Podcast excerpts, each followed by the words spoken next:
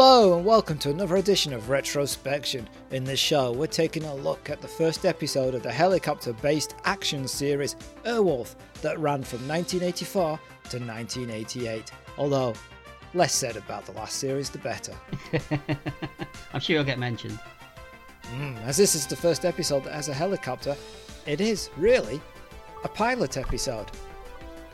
Oh, well done. In case you're wondering, ah, it's not going to get any better than that. Trust me, it really isn't. It really Oh, isn't. no, my, my name's Colin, and I never wear underwear. Yeah, I've heard that about you. Are you wearing some now? Don't stand up. Whatever you do, I, just don't stand up. I can't. Glued to my seat. Ooh, that's horrible. And I'm Paul, and he said I was a natural. He said I hardly had to touch the stick.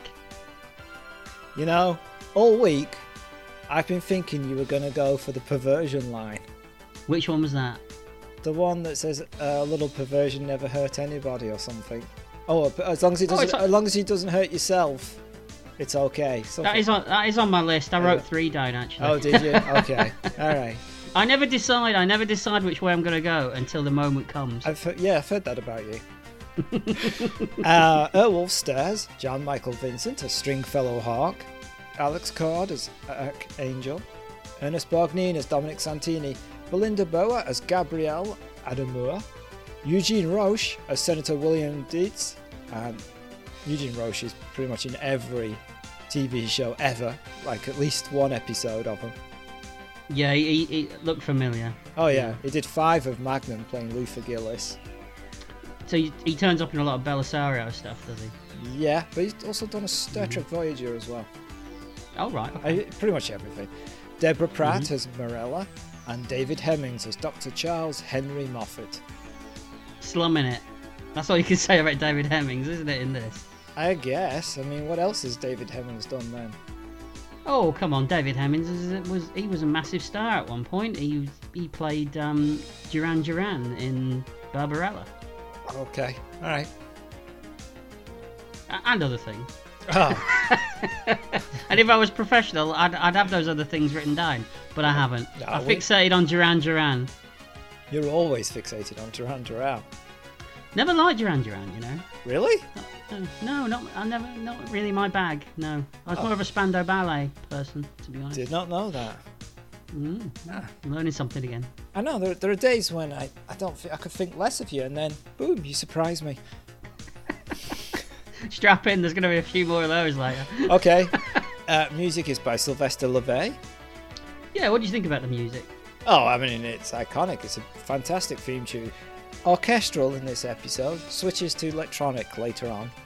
And all the music goes electronic at some point. There's a little bit of electronic in this. There it- is, it- yes, it- yes. It, it, it, it came across a very John Carpenter-esque at times. I thought. Oh, okay. Like But- was but there hammering the is- keyboard with his nose. No, Yes. I, I like John Carpenter. I've seen him in concert. Yeah, it's yeah. good. The two-fingered school of playing is what you're what you're really trying to have. That sounds far ruder than it needed to be. What what I, I I have to say that there is a music cue in this episode that I wasn't keen on, but I'll I'll mention it when we You get, get to to it. Yeah. Okay. So, like we said, this is a Donald P. Bellisario production. He's an old friend of the show. He he is. Um, we've we've um, discussed him during Quantum Leap, if I remember. That's right. Yeah. hmm Um, I read that Jan Michael Vincent was paid two hundred thousand dollars an episode, making him the highest paid actor in TV at the time. That seems weird when you think about people like um, Don Johnson or Philip Michael Thomas, who- who were being paid. They must have been being paid more than that for Miami Vice. I don't know. That's what I read. Now, in contrast, the entire budget for each episode of season four of Airwolf, that we sometimes refer to as Fake Airwolf, Mhm. was three hundred thousand dollars an episode. That is hundred thousand dollars more than Jan Michael Vincent's paycheck. And it shows. Yeah, yeah, yeah, Yeah. it does. Mm. It does. Um, do you have anything else you want to add to the? Uh, a couple of bits and pieces. Um, apparently, the production needed permission from the FAA to fly when the weapons were um, deployed on on the on the Airwolf, even though they weren't real. They still needed Right. permission. Oh, Okay, I'm surprised they don't need permission for everything they do because some of the stunts in this series are dangerous as all hell. I, I, I was going to mention later that the, the aerial stuff in this episode is really really good, particularly the Yeah. stuff the stuff in the scene in the um in the movie studio in the chopper. Right. That, that Yes, that really yes, impressed yeah. me. Um, Yeah. I wonder whether it, with with the with the weapons being deployed and they needed permission, it's kind of like, you know, um, when you go to a con and you have to carry a gun with a with a red stopper in the end of it to prove that it's not real. Oh, okay. Yeah, maybe. hmm We're, Yeah. we're, we're going to do this thing, but we just want you to know it's not real. So can we do it? We're not going to go and fly Yeah. off and, and, and strafe, you know. Some- shoot anything. Yeah. Um, do you want to talk about Jan Michael Vincent's problems, or do you want to gloss over Um, that, or or Only in this, in in the sense that it it affected the show because it's part of the reason it hmm got cancelled. Uh, also, it was a very expensive show to make, and also in occasionally throughout the series, you see him with cuts and bruises, right? and you're like, hmm, did he do that filming, or is Mhm. that his, uh, you know, extracurricular activities coming Yeah. into play there? Because he crashed cars, he was in barroom brawls, all sorts of things. we should say then that, that it, seeing as you're mentioning that aspect of it, that, that for anyone that doesn't know, he he was addicted to, to alcohol and drugs. Yeah. Yeah. Do you do you think that this was a, a constant problem from the beginning, or do you think he just hid it very well to begin with, and then as the as it progressed, he, he stopped hiding it as well?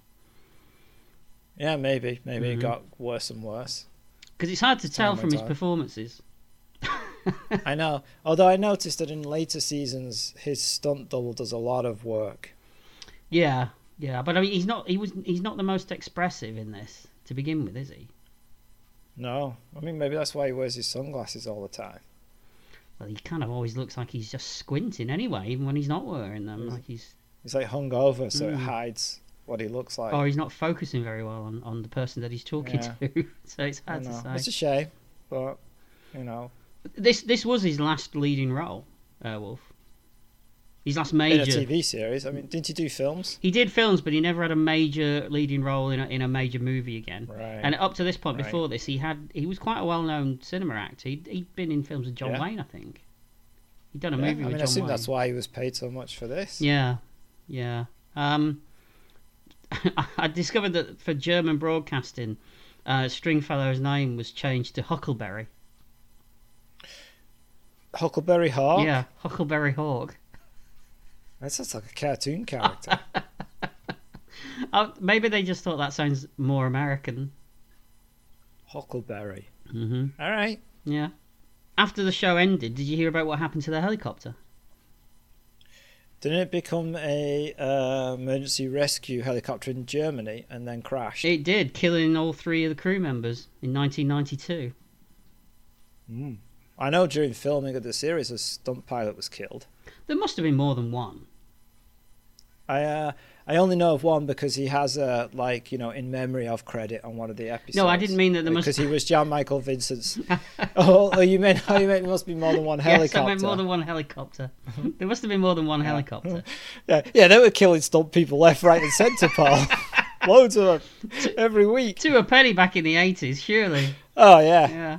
yeah, Yeah, um, yeah. I guess so. But the when the fourth season came out, they weren't allowed to use it. They couldn't use a helicopter because it had been sold. So I don't know. hmm. um, Deborah Pratt, who plays, is it Mar- Mariella? Mariella? Marella, yeah, yeah. Marella. She was actually married to Donald Bellisario at the time. And the other thing that we should mention is that the pilot was re-edited into a movie. Yes, that's right. With some extra sweary bits and a bit more violence, right? Extra sweary bits and a bit more violence. But the the thing is, after watching this pilot, I can't understand where they put the extra action scenes. I don't know. Dominic Santini just gets up and shoots a few things. I would imagine that it was probably, I don't know, probably. I mean, most of the action is Well- towards the end of the episode, anyway. yeah, some more people being shot. Possibly and a bit more graphically, maybe. yeah, maybe. Because when when it was released on home video in this country, in the UK, I always remember it being an 18. It was rated 18. Uh, that's right on videotape. Mm. Yeah, I think that's the, the version I remember, to be honest. probably rented it from the video. Probably store, a- after I'd got into the show, but I had never seen the pilot when it was originally aired. right? Yeah. Because I remember thinking, I'm sure that there's uh, breasts in it at some point. You're just like fast forwarding through the tape, going. I'm pretty sure there is. That's all I've rented it for. Didn't we all? Helicopter, schmelicopter. Come on, I want to see Beowulf. Maybe that's the one I I'm, I accidentally rented. Maybe my dad rented the wrong Yeah, movie. Yeah. like like the time that my my dad rented uh, Flesh Gordon, thinking that he'd rented Flash Gordon for me. That really That happened. really happened. We got ten minutes into the Oh. movie and they suddenly realised their mistake and turned it off. And I was like, "Oh come on, that was getting good." Yeah. Enjoying that. yeah, that really happened. Okay. All right. So we open with scenes from the upcoming episode. Not going to go into them because they do give a lot Mhm. away. Don't really like those openings. No, it was a it was a weird sort of like eighties thing, wasn't it? We've seen that before in other things that we've done. Battlestar Galactica did it, didn't they? Yeah. Quite a few shows did it. I think Magnum did Yeah. it too.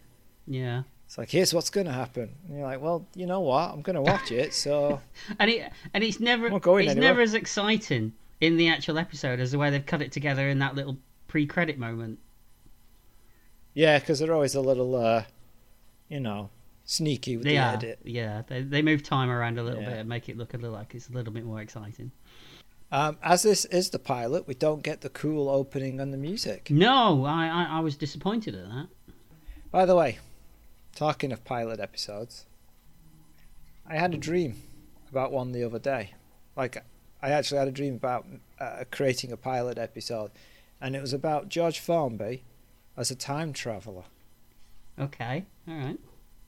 And he, he's propelled into the present day, and there's a group of people are trying to get him back to his own time, not because they care, mm-hmm.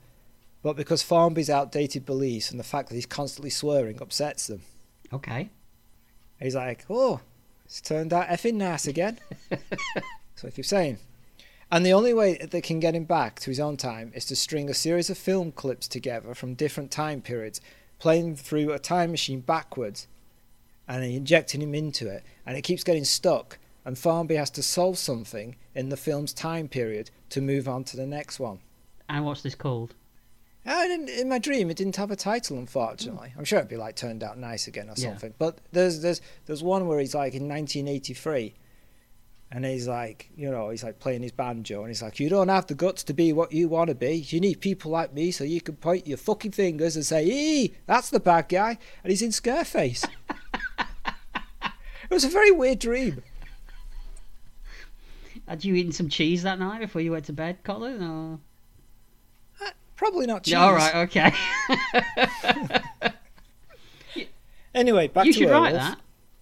Write the pilot. Oh yeah, Add it to the list. Add Yeah. it to the list. The The everlasting list. So we cut to a shot of desert mountains. The wind howls a desolate greeting. It's an empty, uncurring landscape, yet strangely beautiful.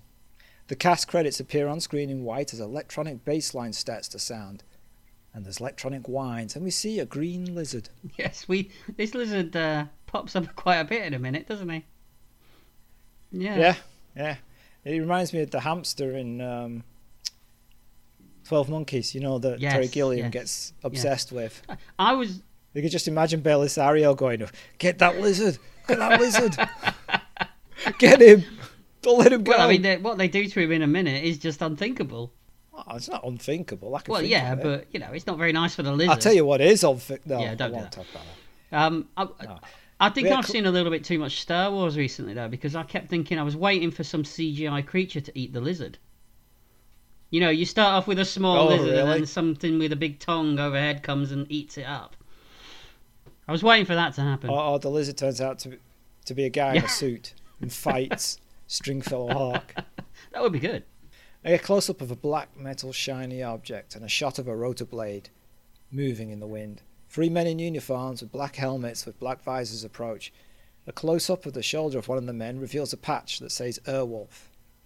It has the image of a wolf with bat wings. I always thought if you're a super secret helicopter, having a badge that says your name on it, it's not helpful, is it? And a logo. Yeah, you got a logo. Who designed the logo? What are you designing? Oh, I'm designing a logo for Airwolf. What's Airwolf? I don't know. You won't tell me. I just put a wolf's face and some bat wings. Hmm. Okay. It works, though. Maybe it's some hi- hybrid animal that they're creating. Oh, yeah, a wolf with bat No, wings. it's nothing that interesting. No. No, no. A gloved hand presses a start-up button. Gauges start to flutter. Engines begin to growl, and rotor blades increase in speed. The theme music starts as Airwolf roars into life. Somehow, the lizard has crawled onto the wheel of the helicopter. I think we know how it got onto the wheel of the helicopter. Yeah, there's some poor guy stood underneath a Mm-hmm. helicopter, the downdraft blowing him over, like risking his life to slowly position this lizard onto a wheel with Bellisario going, No, no, higher, higher, get it on the wheel, do not let it fall off. If it falls off, you must stick it back on. It's like sellotaping this Do lizard you know what? I was going to say, this is the 80s. I'm surprised they didn't nail it to the wheel. Ah, but as the helicopter takes off, the lizard falls, so they have to have it falling. maybe, maybe though, they, that they didn't even have to try. Maybe the lizard just wanted a ride. hmm Yeah, maybe, maybe, or maybe they had fifty lizards, and like the first time they shot it, the helicopter went up, and the lizard was still clinging to the wheel until it's hundred foot in the air, and then it went. and they're like, mm, "Get lizard two, They're, they're all waiting in a line, bring in the next lizard." like a Yeah, like a casting call. I'm going. Do you see what happened to that guy? I don't want to be that guy. All these lizards going, "No, I've changed my mind. Speak to my agent." There's one lizard who's, who's got a huge moustache. The other one's are looking at him like, "You're never going to get this part. Never. It's no, it's, uh, yeah, no, wrong no, type." no, no, nope. hmm Yeah. Airwolf is airborne and glides towards us. We cut to a control centre. Senator William Dietz is complaining about how he was forced to get up at the crack of dawn and dragged to the middle of nowhere to look at a lousy helicopter. In the background, we can see Airwolf hover Mhm. into position. So, what do we think of the look of Airwolf? I think it looks really, really nice. I, in fact, I prefer this to Blue Thunder. Ah, well, now I'm going to take the opposite opinion just because, you know, that's what yes, we can do. know. You Yes. know, otherwise it's boring, yeah, yeah. right? I like the fact that Blue Thunder looks like a military helicopter. Mhm. I, I get what you're saying. This doesn't look very militarist. It looks it looks too futuristic, is what you're saying. Yeah, it just looks like a helicopter with and then bits stuck Mhm. on it. But it looks. I don't know. I like the sleekness of it. You like the Mm, sleek, the shininess. yeah. Yeah, no, I'm very fine, superficial in that fine. respect, All as you know. Yeah, you, you like I shiny do. stuff. Look at the shiny, shiny. I say it all the Yeah. time. You Mhm. do. Never Mhm. stop. Mhm. Podcast was almost called Shiny Shiny. Give it time. Give it time. Right. Okay. The senator is talking to Marella, who is Archangel's assistant. Archangel is stood in the background, dressed in white, watching Airwolf. The senator's complaining there's no cream cheese. Archangel says, This is no lousy helicopter. It's Airwolf. But the senator isn't impressed. It's still a beanie with a propeller eating its way through somebody's budget. Beanie with a propeller. It's a cap from the 1940s. He- All right. He's showing his age. Dated He's reference. showing his age. I Yeah. guess so, yeah. The senator finally sees Airwolf and says it's a mean looking machine. Who designed it? Archangel reveals that it was designed by the pilot, Dr. Moffet. All systems are go, and Erwolf soars over them. Marella explains that Airwolf can fly faster than the speed of sound. It's an aerodynamic lifting body with a twin turbo driven rotor system. Which sounds like a helicopter to me. Yeah, it's very helicopter esque. Yeah. Yeah, yeah. It can disengage its rotor system and ignite two additional turbines that can push it in 9.9 seconds to over Mach 1 from sea level to 60,000 feet. It's pretty high because your average airliner flies around 30,000 feet. Does it? Yeah. It never flies that high in the episode, though. Not in this one, it Oh, does it in other does. ones because it gets snow on it. Oh, right, okay. point. Okay, fair enough. It freezes and all their systems turn off in one episode. So I've got a question about this this whole uh, jet propulsion thing that it's got, that it can switch off its rotors. Okay. Yes, So when they say it switches off its rotors, I presume they don't mean the top ones. yes. I mean, they don't turn them off. They just they freewheel so that they're not affected by the turbines, so they just spin because of the speed that's pushing it. The turbines are pushing the helicopter. The rotor is turned around by the wind that's going against it. Uh, so so the, the, the, the I see what you're saying. So so the propellers are being are being turned by the wind rushing through them as it's propelled forward. Yes, yes, Right. exactly. Okay. Right. That was all I needed because that always confused me. I was I wasn't sure. So surely if you if you just switched off the rotors completely and they weren't moving, you just you just you'd go fast and then you'd literally just drop, wouldn't you? Yeah, I mean they do in helicopters when you have an emergency, you do disengage the rotor so that you drop, but you drop slower because the as you're going down, the wind's coming up, it's still moving the rotor blades around and it slows your descent. Okay. All right.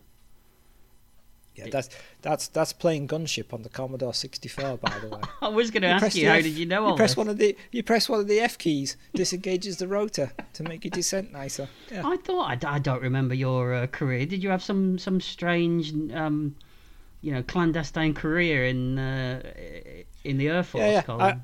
I was in Beowulf. Ah, We used to, we- we used to fly nude.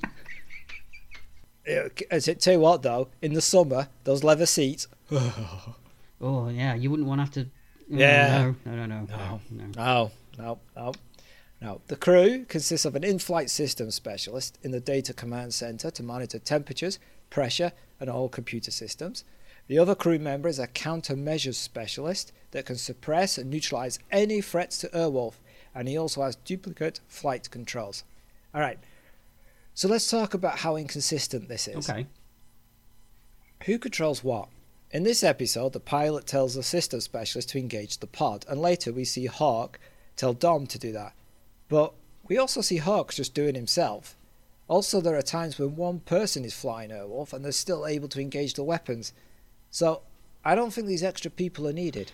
Yeah, I was going to say maybe when they're there, it takes it takes the pressure off the pilot to have to do it all himself. But under extreme circumstances, he can he, he can control it all if need be.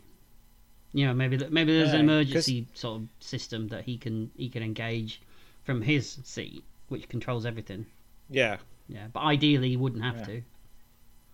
No. Alright. Because they remind me of the now poorly unemployed spy. Go on. In spy movies, there's a person telling the spy to turn left. It's 100 meters on the left. But with all these smart devices, they're not needed anymore. So I see like an, A- an HR mm-hmm. office and a spy sat at a table, and he's like, Well, he used to rely on me. I, I told him which wire to cut, what, what weapon they should use. Now, he just says, Alexa, how far to the target? Hey Google, what's the quickest way of defusing this bomb? Siri, turn off the lights. And then the lights go off, plunging the guy in darkness, and you just hear a quiet, oh, bugger.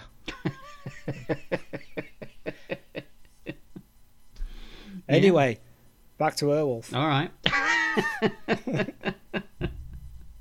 Finally, the flight commander, who according to Marella, is responsible for positive flight control, as opposed to negative Negative flight flight control. It's just control. like, hey, woo, I'm going left. Don't go left. I go left. Maybe just just really negative person. I mean, that's what it's. Yeah, yeah. Ah, I hate this control stick. I hate this helicopter. Mhm. I hate you. Mhm. I hate these missiles and weapons. All apparently 14 weapon options you would hate. I think I've only count. There's only three, isn't there? 14 according to Marella. Maybe they're just like the the, the one or two that They they, only use- use every week. Yeah, yeah, but they use the same tubes. The same tubes. Yes, that's the technical term, Th- those three tubes that drop down from underneath, and The then pod, yeah, yes. and then go back up. yeah. Yeah. Actually, it's got 30 millimeter cannons and nuclear tipped Shrike missiles. Yeah, yeah. I, I heard that line about nuclear tipped. Mhm. You really want to don't want to put Jan Michael Vincent in charge of that, do you?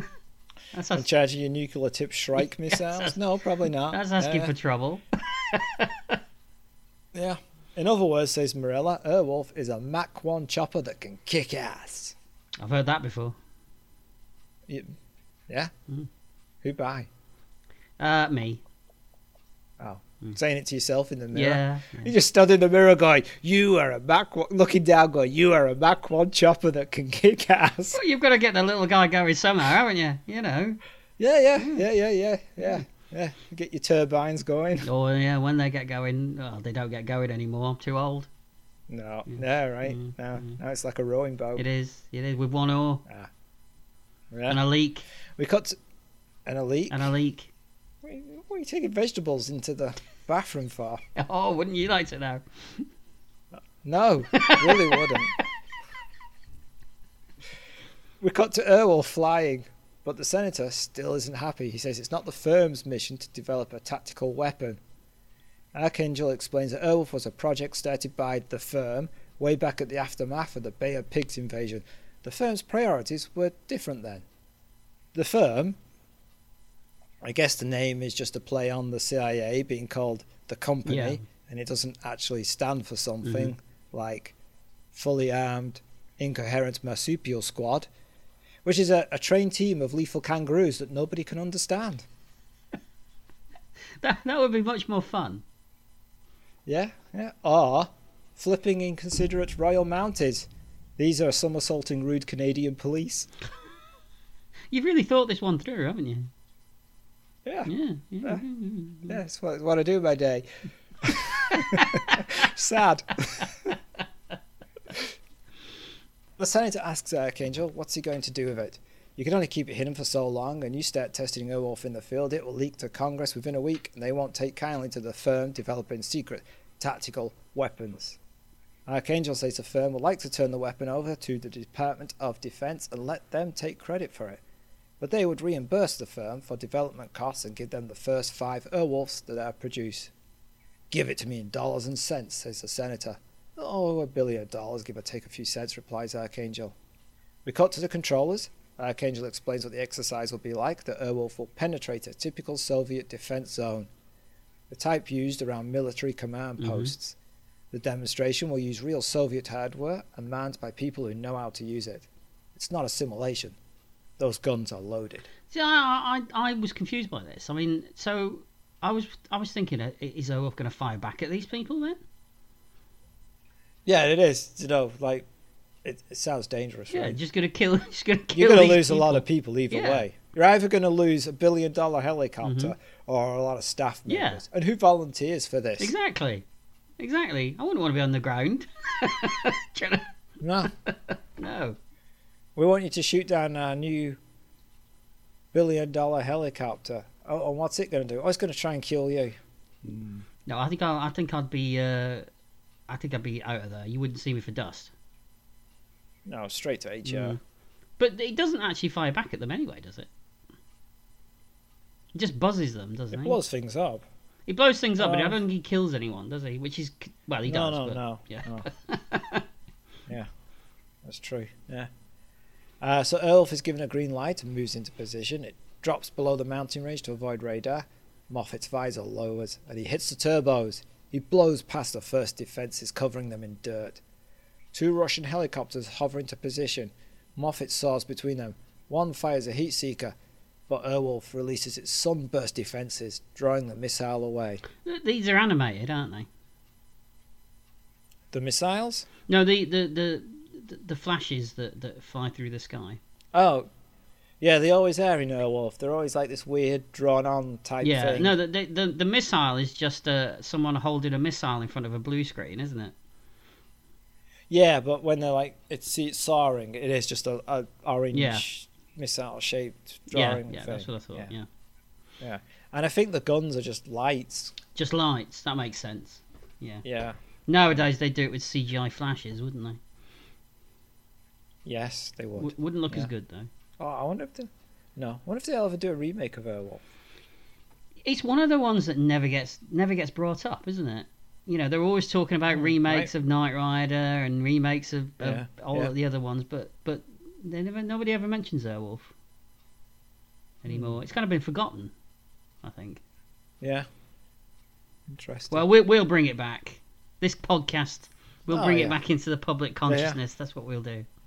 Suddenly, Moffet sees wires across the canyon, has to pull up into radar range. He's detected and missiles are launched. The countermeasures officer tries to jam the signal. Missiles close in on Airwolf. Moffet switches off the thrusters and re-engages the rotor. The missiles close in. As Airwolf flies deeper behind the mountain range, there is a huge explosion. They've blown him away, exclaims the senator. Not quite, replies Archangel. They turn and see Airwolf lower and hover outside the window of the control center. I, I, I'm guessing that the, the, the idea is that Earl's very quiet. Yeah, yeah. Although they never say like engage whisper mode like they do in Blue No. Thunder. But in the fourth season of Airwolf, someone does say engage whisper mode, so they've invented it that Right. way. But it's never it, it's never mentioned in this. It's brought up in the series that no one cares, in the season that no one cares. Yeah. Alright, okay. Yeah, yeah, yeah. No, yeah. I just, I just, Yeah, so I guess I just thought quite- that wouldn't they? How could you not notice a dirty grey helicopter rising up in front of where these people are standing? isn't that a cinematic trope of helicopters in films? It's a trope, yeah, and it's in a lot of movies. It is. Yeah, yeah. It is, yeah, yeah. You don't hear helicopters unless you can see them. The senator congratulates Moffet over the radio and says he'd like to shake his hand. Moffet replies that the senator already has on Project Morpheus, which was a project to drop a little plasticine guy into enemy territory. I wondered where you were going. Yeah, Yeah, that's where Mhm, I'm going. okay. Morph D- does he ever explain what this Uh, the Said it... Or did I miss? They don't. no, Right. Okay. they don't. Just a mysterious project that obviously. I, I wonder wrong. whether I'd missed something, but I'm, I'm glad I didn't. No, no. The senator remembers the project, but something is wrong. That was a long time ago, he says. Moffet replies, Yes, the firm has shown great confidence in my ability to change. Well, I'm sure the trust is well founded, replies the senator. "Hmm, not really, says Moffet. Archangel and some of the control tower people realize what is going on a split second before Moffet Mhm. opens fire on them. Moffet unleashes the guns and the missiles, blowing the command center to bits, and we see Archangel and Marella trying to get out. But we finish with shots of them lying unconscious as fire rages around them. Moffet's visor lowers and he flies Airwolf away. There's a shot of that damned lizard which dissolves into shots of an eagle soaring through the air and a cello is being played. I was waiting for the lizard to give it the finger as it was riding flying away. it's like, yeah, oh yeah, not not not not what was it you said? Two fingers two fingers. playing? Yes. Just a lizard lizard played the piano with two fingers. How could anyone survive what that helicopter does to that command center? Especially considering we just learned it has nuclear tipped Shrike it literally missiles. rips it apart. Maybe uh, Archangel's white suit is made of a special Is that what it is? It deflects uh, nuclear tipped missiles, does it? Okay. Yeah, yeah, Alright. yeah, yeah. It does. Okay. Yeah. I'll go with that. The text appears on screen saying three months later.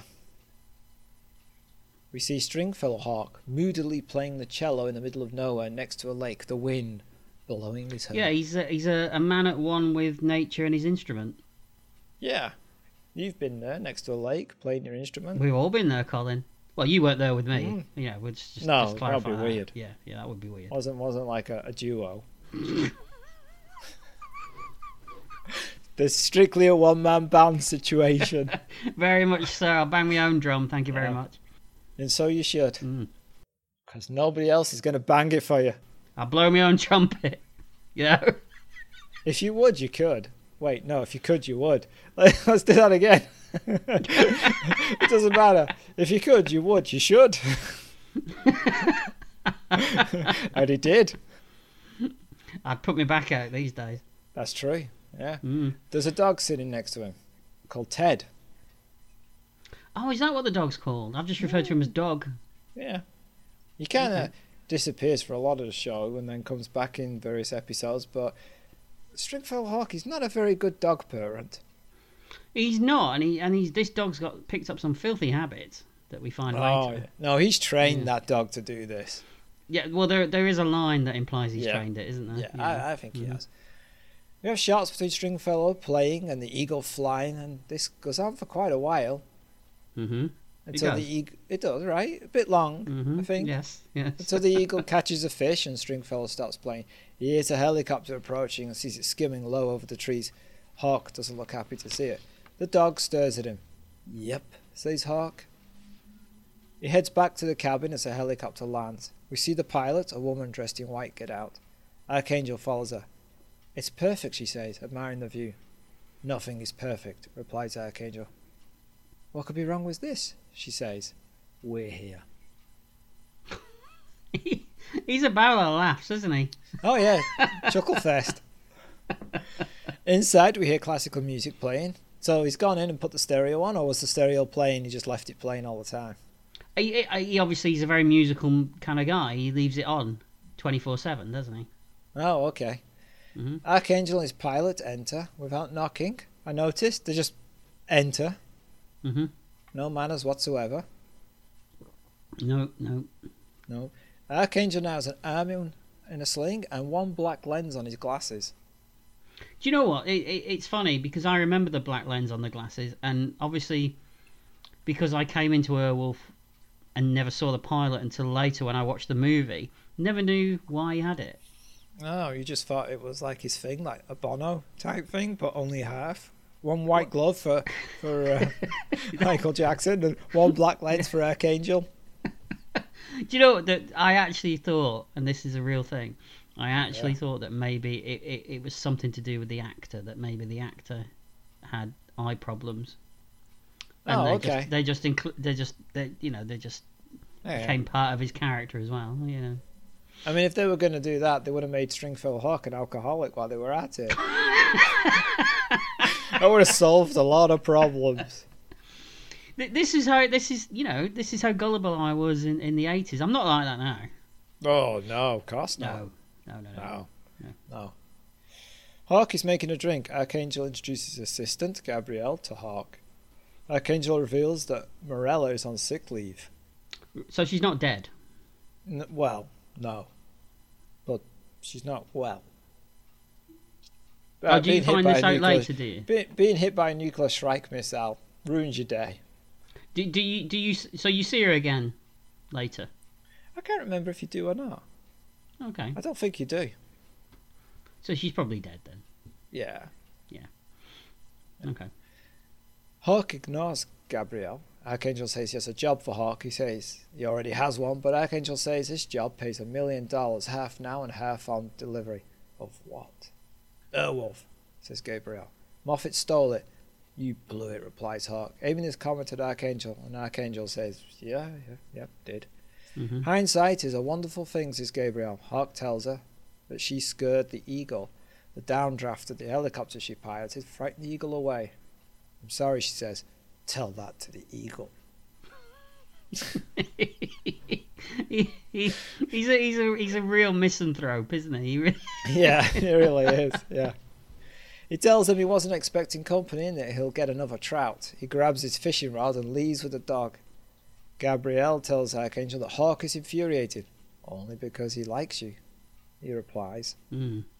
He So- so- So Archangel and, and, and Hawk have got quite a, a long history. I'm assuming from the way that they're talking to each other.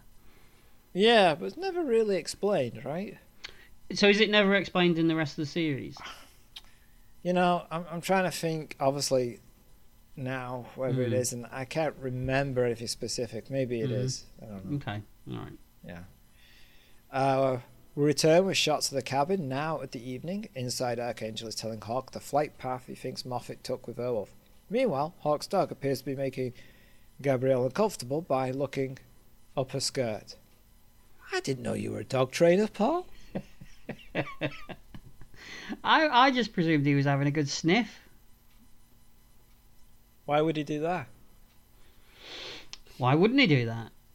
Did you just have a good sniff then? I did. Sounded like you did. Is that your is that your Ted impression? Well, I mean, he, let's face it. I mean, you, you imagine you're a dog. Okay. All right, let me give me a second. Okay, ready. I'm a please, dog. Please don't lick yourself. So imagine you're a dog, and mm-hmm, mm-hmm, and mm-hmm, you, you know you, you're stuck in this this cabin with with with Stringfellow Hawk. All he does all day is go and fish and play his cello. Oh, I hate cello. Don't like fish. Yeah. But go on. You you've been you've been taught this one trick by St- Stringfellow Hawk. Okay. Mhm. Then then this woman turns up in a long Mm-hmm. white flowing dress, gets down in front of you, where you just happen to be laid. You know. You get the aroma of um, of perfume. Oh, perfume. Yeah, okay. yeah, perfume, perfume. Right. You're right. gonna, you're gonna, you- you're at that level anyway, so you may as well, Okay, fair enough. you know, just fair enough. test the air. You know, that's what dogs do, isn't it? They've got very sensitive noses. You know, They do, yeah, yeah. more sensitive than a human. that Humans, can. exactly. Yeah, so yeah. you know, so you, you, I mean, you, you, you, you, you'd have a sniff, wouldn't you? If I was a dog. If you were a dog. If you were a dog. Yeah, okay. You're still a dog. You're still a dog. Always a dog, never a hound.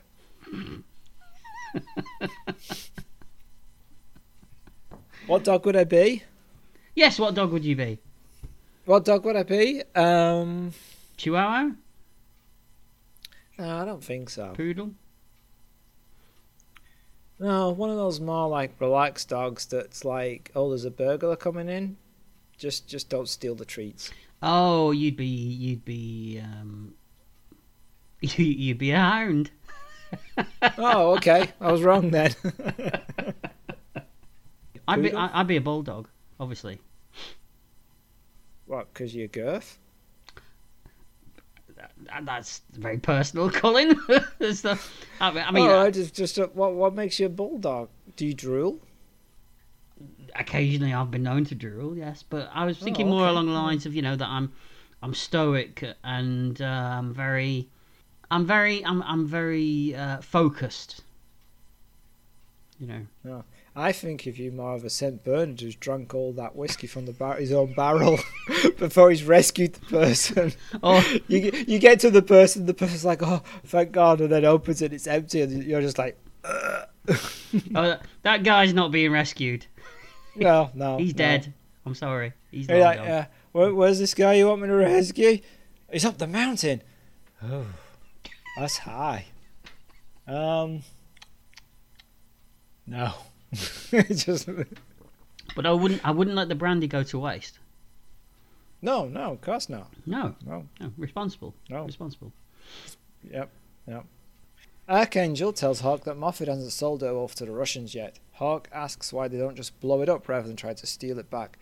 Archangel says he can't because Moffet has erased all the programs about Airwolf from the firm's computer systems. hmm Remember that line. Okay, Remember that all line. right.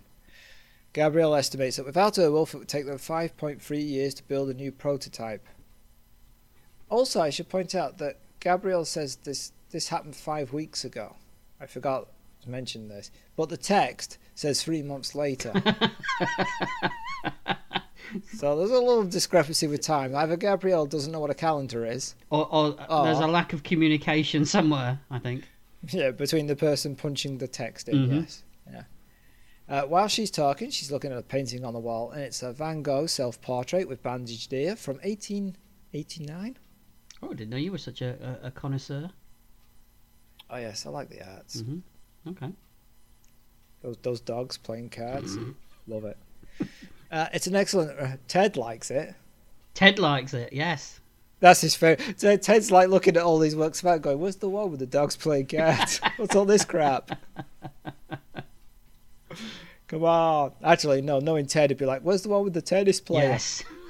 Where she's like, that picture, Yeah. that photograph, Yeah. scratch and sniff. Oh, do you remember Scratch and Sniff? Yeah, I do. All right.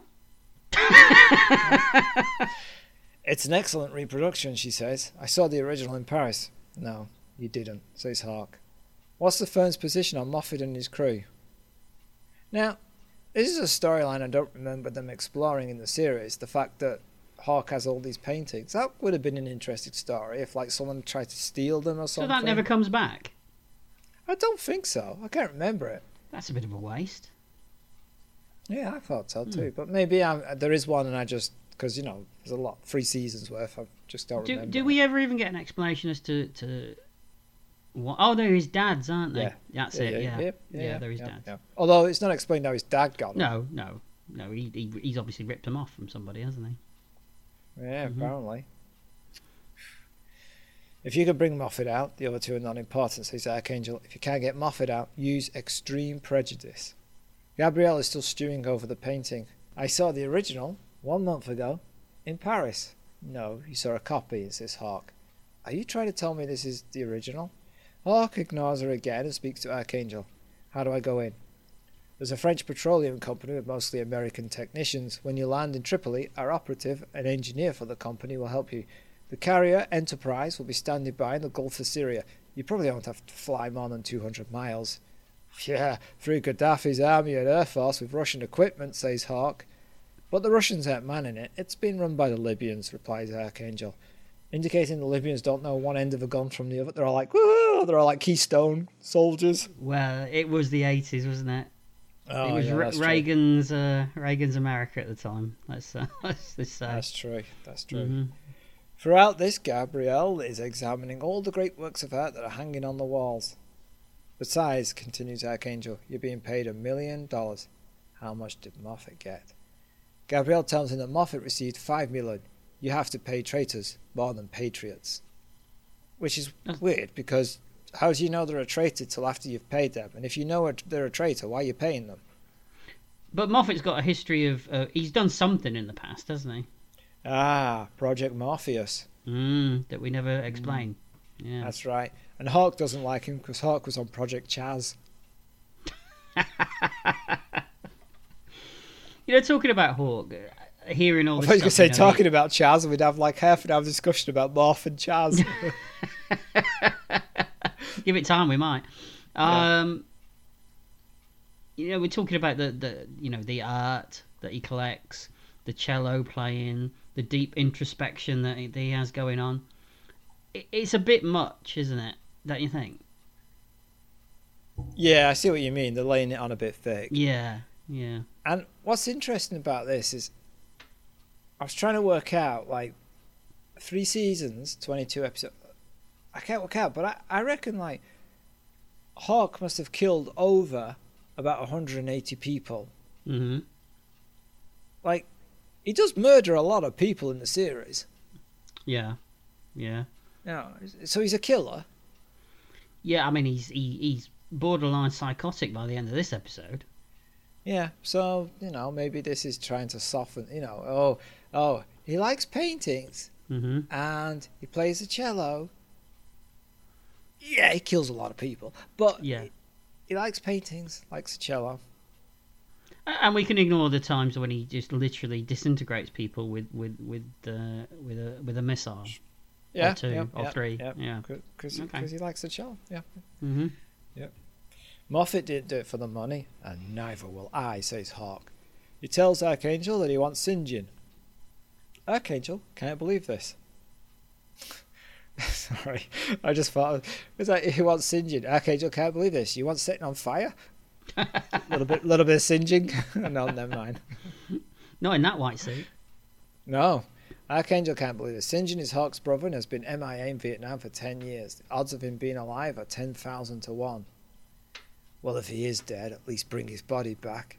I've got a job flying early in the morning. You'll find blankets in the window boxes. Good night, says Gabrielle.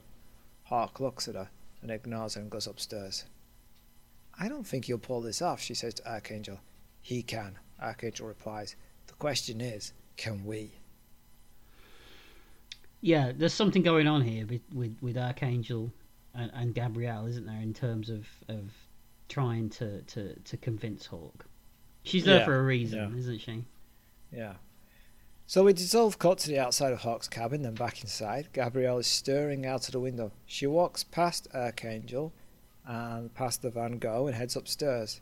She calls out for Stringfellow, and she appears to be naked but wrapped in a in a duvet, which Yeah. means she's she's taken her clothes off and she's.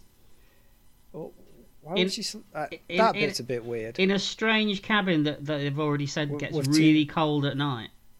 Right, with two men, one of them being her boss. Yeah, yeah. Yeah, that's odd. Anyway, he startles her. She says she wants to talk to him about the art. It's a fantastic collection. And then she apologizes and says it's none of her business. You didn't come up here to talk about art. He grabs her and throws her on the bed. At this point, I was like, uh oh. Yeah, I was thinking this is a bit problematic. Yeah, this is getting worrying. yeah. Especially because she says don't. Mm, And he's like, this is what you came up here for. Yeah, yeah. We're, No, we're getting into says. those territories again. Yeah, yeah. Yeah. Archangel's worried I won't take the assignment, and you're here to sweeten the deal. You're wrong, she says, and you're a liar. You didn't come here to talk about art. She concedes, not entirely, but sh- she didn't come here for Archangel. A, a liar's a liar, and a whore's a whore, says Hawk. And a turnip is a turnip. A blancmange is a blancmange. I don't think I get the rules of this game. It, it was it was a bit harsh, wasn't it, when he when he said a whore's a whore? Yeah, well, because he thinks she's being, you know, she's going to sleep Hmm. with him just because Archangel's told her to Mhm. to win him over. Still a bit harsh Yeah. for your Damn hero, says. for your hero to say as well. Yeah. hmm Damn you, she says. The music becomes softer. You're too late. God already has.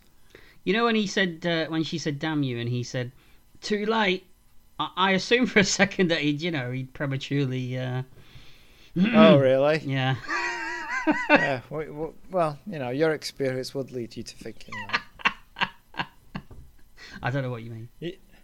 He rolls away and lets her go. And be honest, we we all breathed a sigh of relief at that point. I was wondering where it was going to go. I was getting a bit concerned. With our experience of 80s TV and films. I, well, I did write my usual comment. I said, "Well, it was the '80s." Yeah, but we're okay. We're all He was just like, you know, testing her kind of thing, and Is he naked? you know, that, that was scene. sounding. The the way you said that sounded as if you were very hopeful. Is he naked? I can't remember if you. I don't think he is. Because you never see, you never like- see, you never see the the lower part of him. The top half's completely naked. Yeah, yeah. He's just wearing. He's just got a beanie with a propeller on, Maybe, on his lower part. maybe he's wearing one of his trouts. Yeah, maybe. Yeah, Mm. yeah. Mouth first. Yes, Okay, no, that'll work. the trout No, have you teeth. think that would? I assume so. Yeah. Ooh. Why? Well, maybe. Well, I don't know. Oh yeah, woo, all right. oh, that is it. Okay, Gabrielle's like, you know, something's fishy here. that's what the dog was thinking earlier. Yeah, that's true. Mm. You're rude. Gabrielle calls out Hawk. My grandfather collected the art for my grandmother. And as I said, it still doesn't explain why his grandfather got Mhm. these, but we'll never know. Nope. Never know. Nope.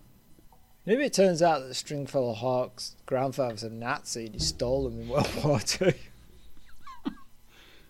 like that would be a that would be an interesting backstory, wouldn't it? It would, it would. I don't know how they would actually approach that one, but oh, yeah, like you, you remember the film The Train? yes. yeah, it'd be like that, that kind of thing. Yeah, all right. We cut to the eagle flying through the air. Archangel is on the phone. He's telling somebody about Hawk that the money isn't a pot to him. They'll have to provide her data. And Hawk left a few hours earlier. Mhm.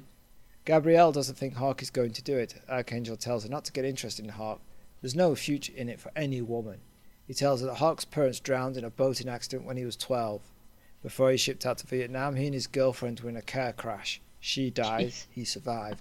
In Nam, he and his brother went down on the same mission. He got picked up. St. John didn't. Again, this is all this a bit. guy's just. It's all a bit heavy-handed, isn't Oh yeah, we're, we're, we're really going overboard. Mm.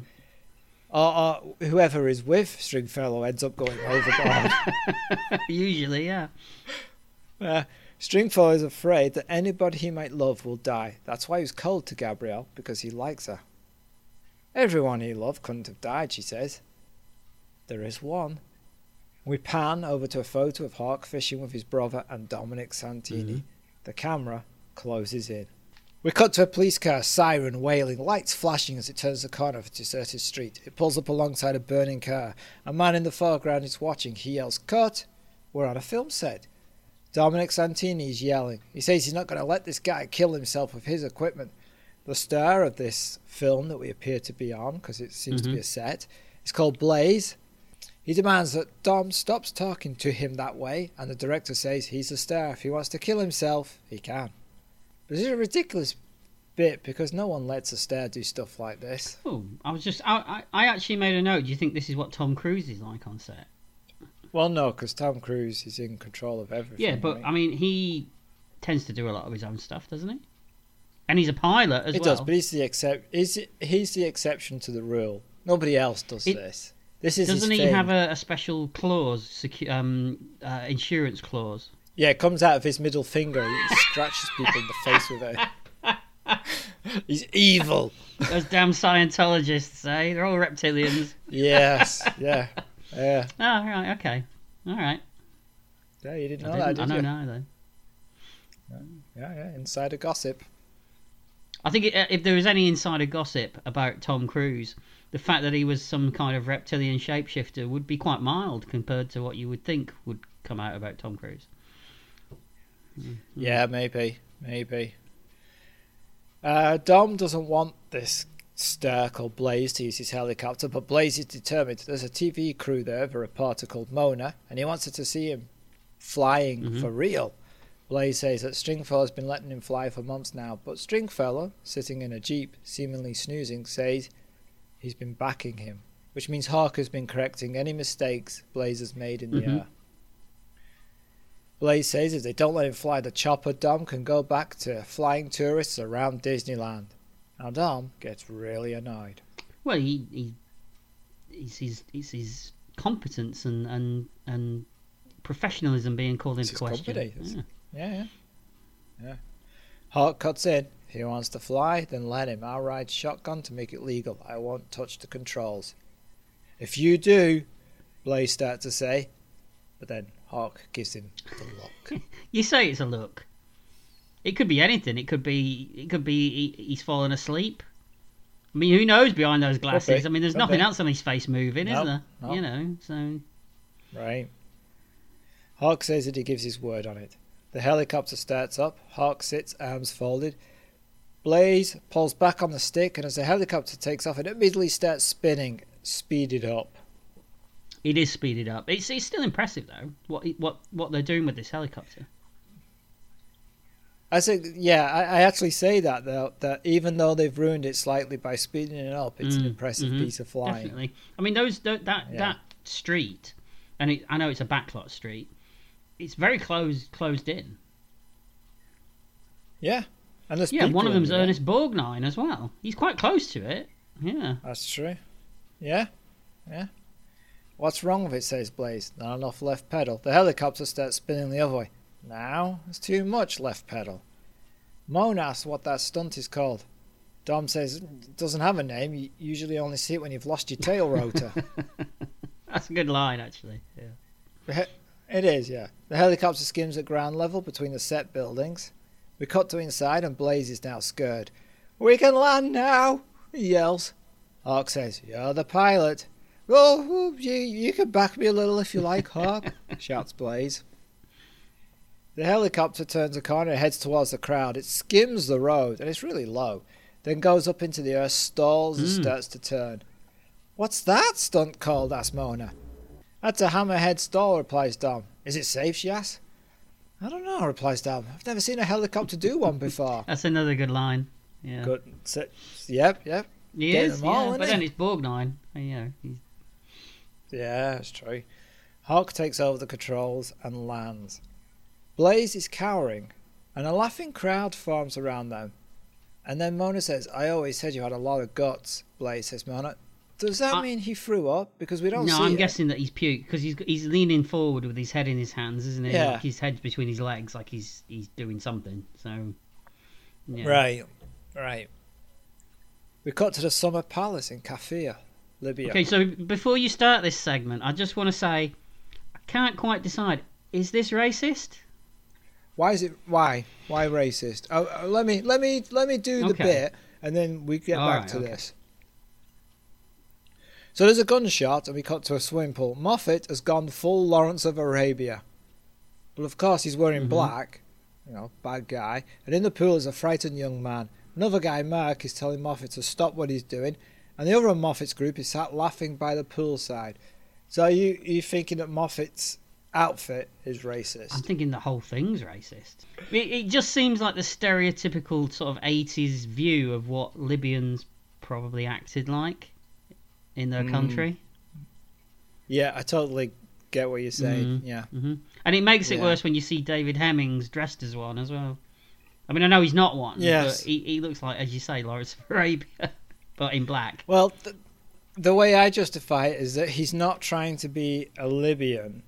He's trying to be Lawrence of Arabia, Right. pretending to be Arabian. But but he's Like but he's he's, seen the film yeah. and he's gone, oh, that's what I want to look like. But he's a psycho Oh, yeah. at the same time. Yeah. Mm-hmm. yeah. Okay. So this young man in the pool is holding a coin up and Moffet shoots it out of his hand. Mark says, Stop it, this is perverted. Moffet replies, Nothing wrong with a little perversion as long as you don't hurt yourself. You used to have that on a t shirt, didn't you? That was your motto, right? I'll probably have that on my grave, ironically. I'll, if you don't, I will creep into the graveyard one night and I will actually etch it into the stone for you. You'll chisel it in there for me. Thank you. That's very thoughtful yeah, yeah, of you. yeah, Thank you. yeah. You won't even be dead. I'll still do it. All right. Moffet fires again. This time, the young man screams and grabs his hand. Merc dives in and swims to him. Ah, two out of three isn't bad, says Moffet. He leaves the pool and heads outside to Airwolf, reloading the revolver. Moffet reveals that he's bored and wants to go to Tripoli. An officer, Major Mufta Ben Kamal, asks Moffet if he would do them a favour first. Major Mufta. Yeah, it's hard because he's called Moffet and then the other guy's called Mufta.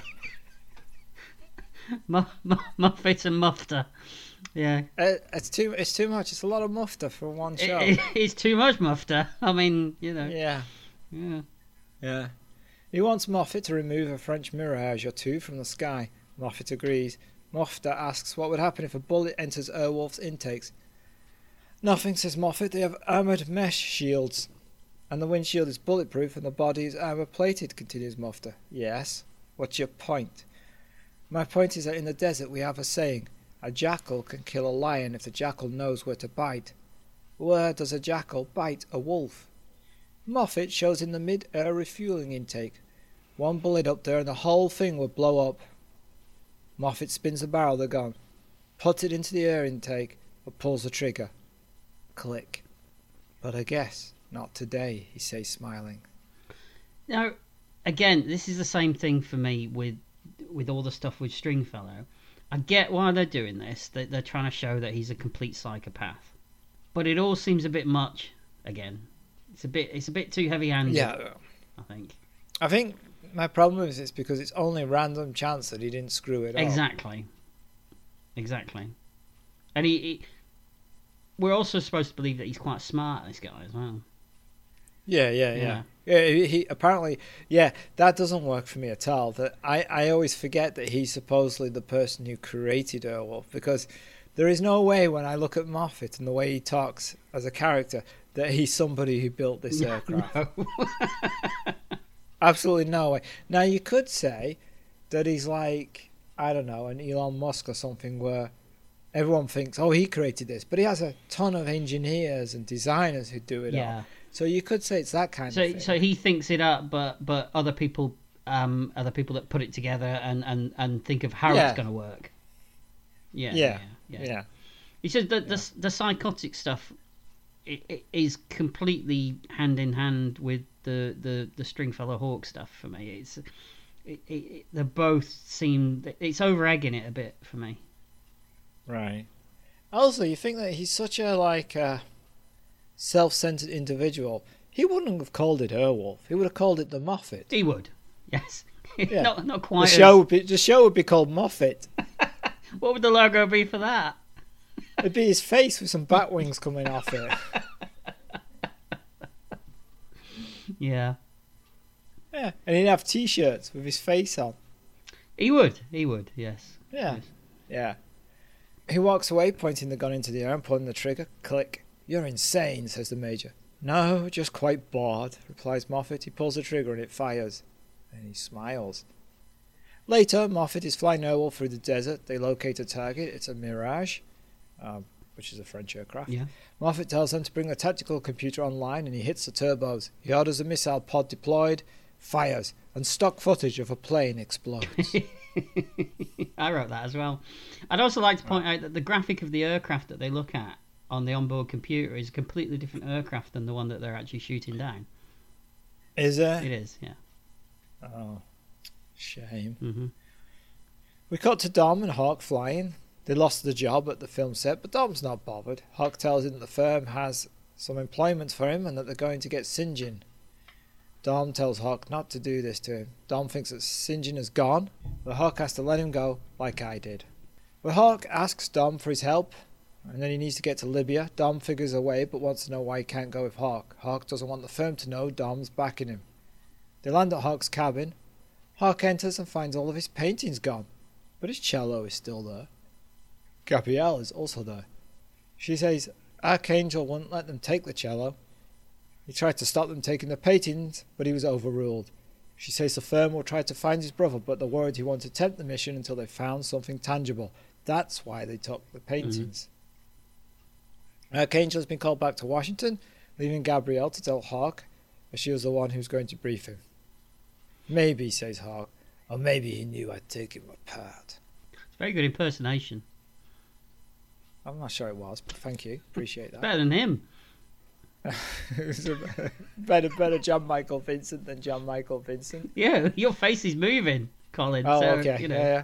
That's always a plus Hawk look- for an actor. Oh, yeah. Wait, it's always a plus for an actor, not for me. Is that what you're saying? I never examine you that closely, Colin. Oh. Hawk looks down at his dog who's hiding under the bed. Did he put up a fight? No, Gabrielle says. Smart dog, replies Hawk. We cut to a dancer. She's dancing on the stage. Moffet and the Major are sat at a table watching. Seems she's some kind of erotic dancer, right? Well, she's either dancing or she's having a breakdown. It's hard to tell. That's true, that's true. hmm I I thought I'd be a good erotic dancer. But I was always paranoid and crazy on stage. It turns out I was a neurotic dancer. I thought I'd be a good erotic dancer, but I was just idealistic and impractical. It turns out I was a quixotic dancer. How many of these have we got? That's it for now. Oh, I go for that. The Major doesn't know why the West likes such skinny women. In the desert, after a short while, they would wither and die. After a short while, what does it matter? says Moffet. He's a nice chap, isn't he? Moffet says he wants the dancer, but the Major reveals she's probably a spy. Maybe I can question her for you, he says. "Mm, I could give her to you, says the Major. But, and he says that Gaddafi was pleased with Moffet's destruction of two Mirage fighters, but it's not enough to pay for her. Moffet questions what is. An American destroyer, says the Major. Moffet laughs, then says, Done.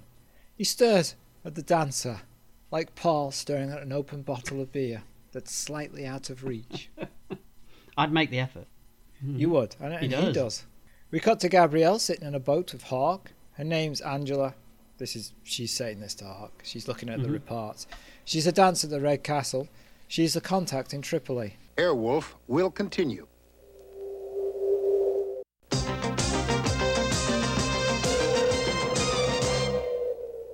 So Hawk and Gabrielle, and I'm going to start calling her Gabby because it's just easier to say, if that's all right with you. Okay? Okay. Yeah, that's perfect. Are in a rowing boat on the lake, and she shows them a pic of the dancing American agent. She's their contact in Tripoli, she tells him. Her name is Angela, and she believes that she knows where Airwolf is being hidden. She also relays the info about the Mirage fighter having been shot down. Oh, I forgot about She that does. bit. She does, yeah. Hawk, meanwhile, is more interested in his fishing. I almost wrote fisting, but it, it look. I'll, yes, I'm so am I. glad you changed that because So we're not I. sure about that. He pulls that. out uh, a three pounder, and Gabrielle orders him to put it back. He gives her his. I, I'm pretty sure that fish is dead He's caught a dead fish. Oh, uh, yeah, yeah, it's definitely a dead. Fish. Yeah, yeah. Yeah. He gives her his Oh, yeah. thousand yard stir, please, she asks. And we cut to Hawk tucking into his fish back at the cabin, with Gabrielle looking less than impressed at him. So, I'm beginning to think that Hawk's a bit of an arsehole. Oh, what gives you that idea, I know. Just little clues sprinkled through the episode, you know. Yeah, yeah, Mhm. yeah. Picking up on the subtle, the the B plots. Yes, Yes, I think that's what I must be. Okay. Yeah. Normally, normally Yeah, it skips uh. me, but you know, this time Yeah, yeah, but this time, it must be Jan Michael Vincent's um, nuanced performance. that's what it is. Yeah. I suppose you think I'm being stupid, she asks. That trout was beautiful. And Hawk proceeds to rip her a new one about her love for uh, pork and lamb.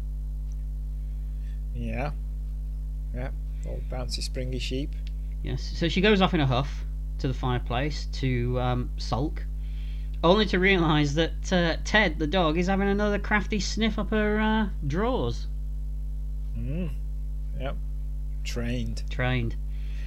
How, how- actually, how do you train a dog to do that? Because you would actually have to have a woman that. No, no, maybe he's got a dress.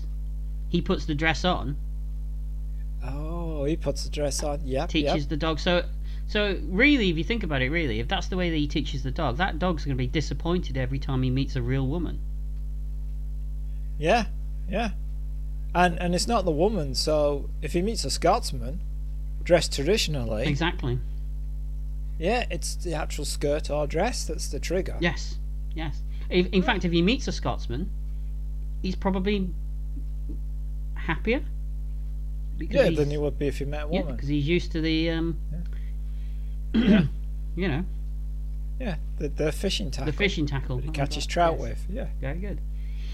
Okay.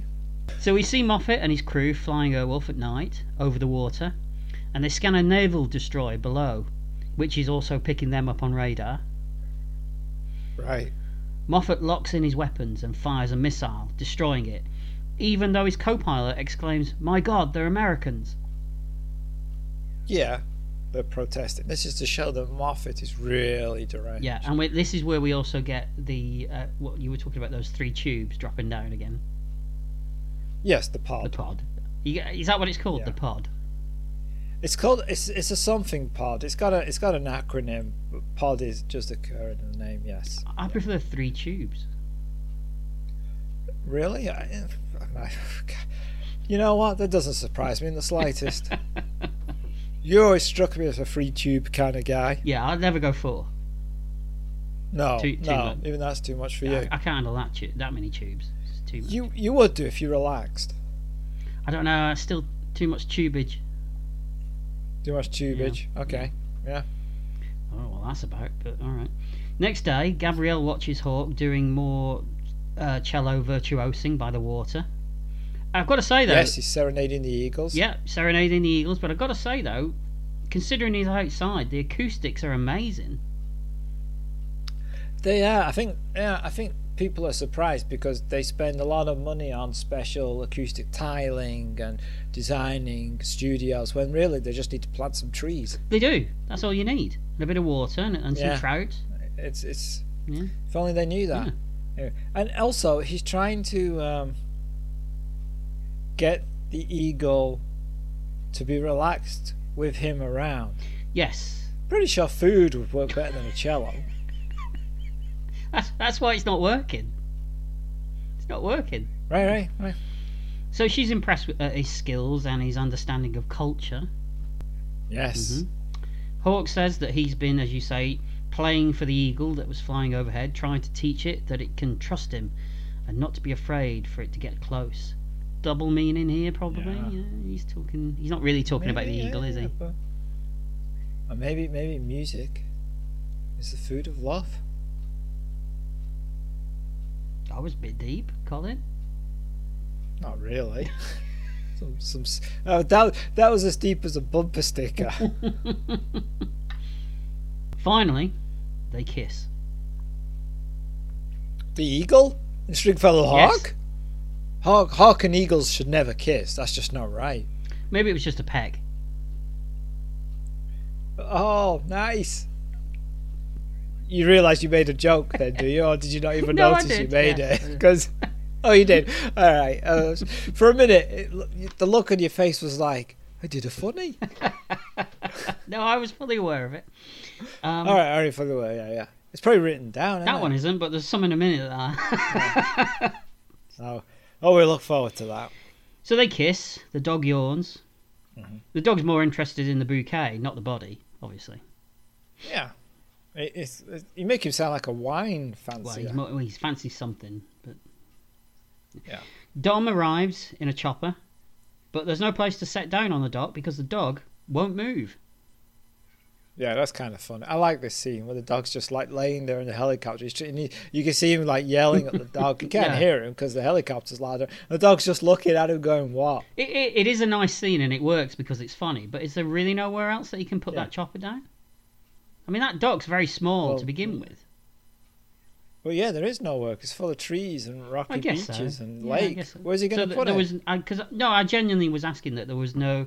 I don't remember the. No, there's no land, There's no. nowhere land behind. No. No. Okay. Nope, that's it. That's a landing pad built specially by Stringfellow Hawk. He's carved it out of wood.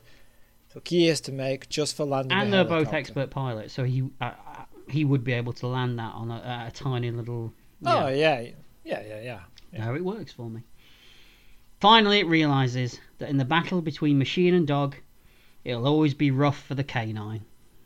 No, it, it, it's just it's just making me angry. Like I can't control distemper. Well, the helicopter certainly gave him pause for thought.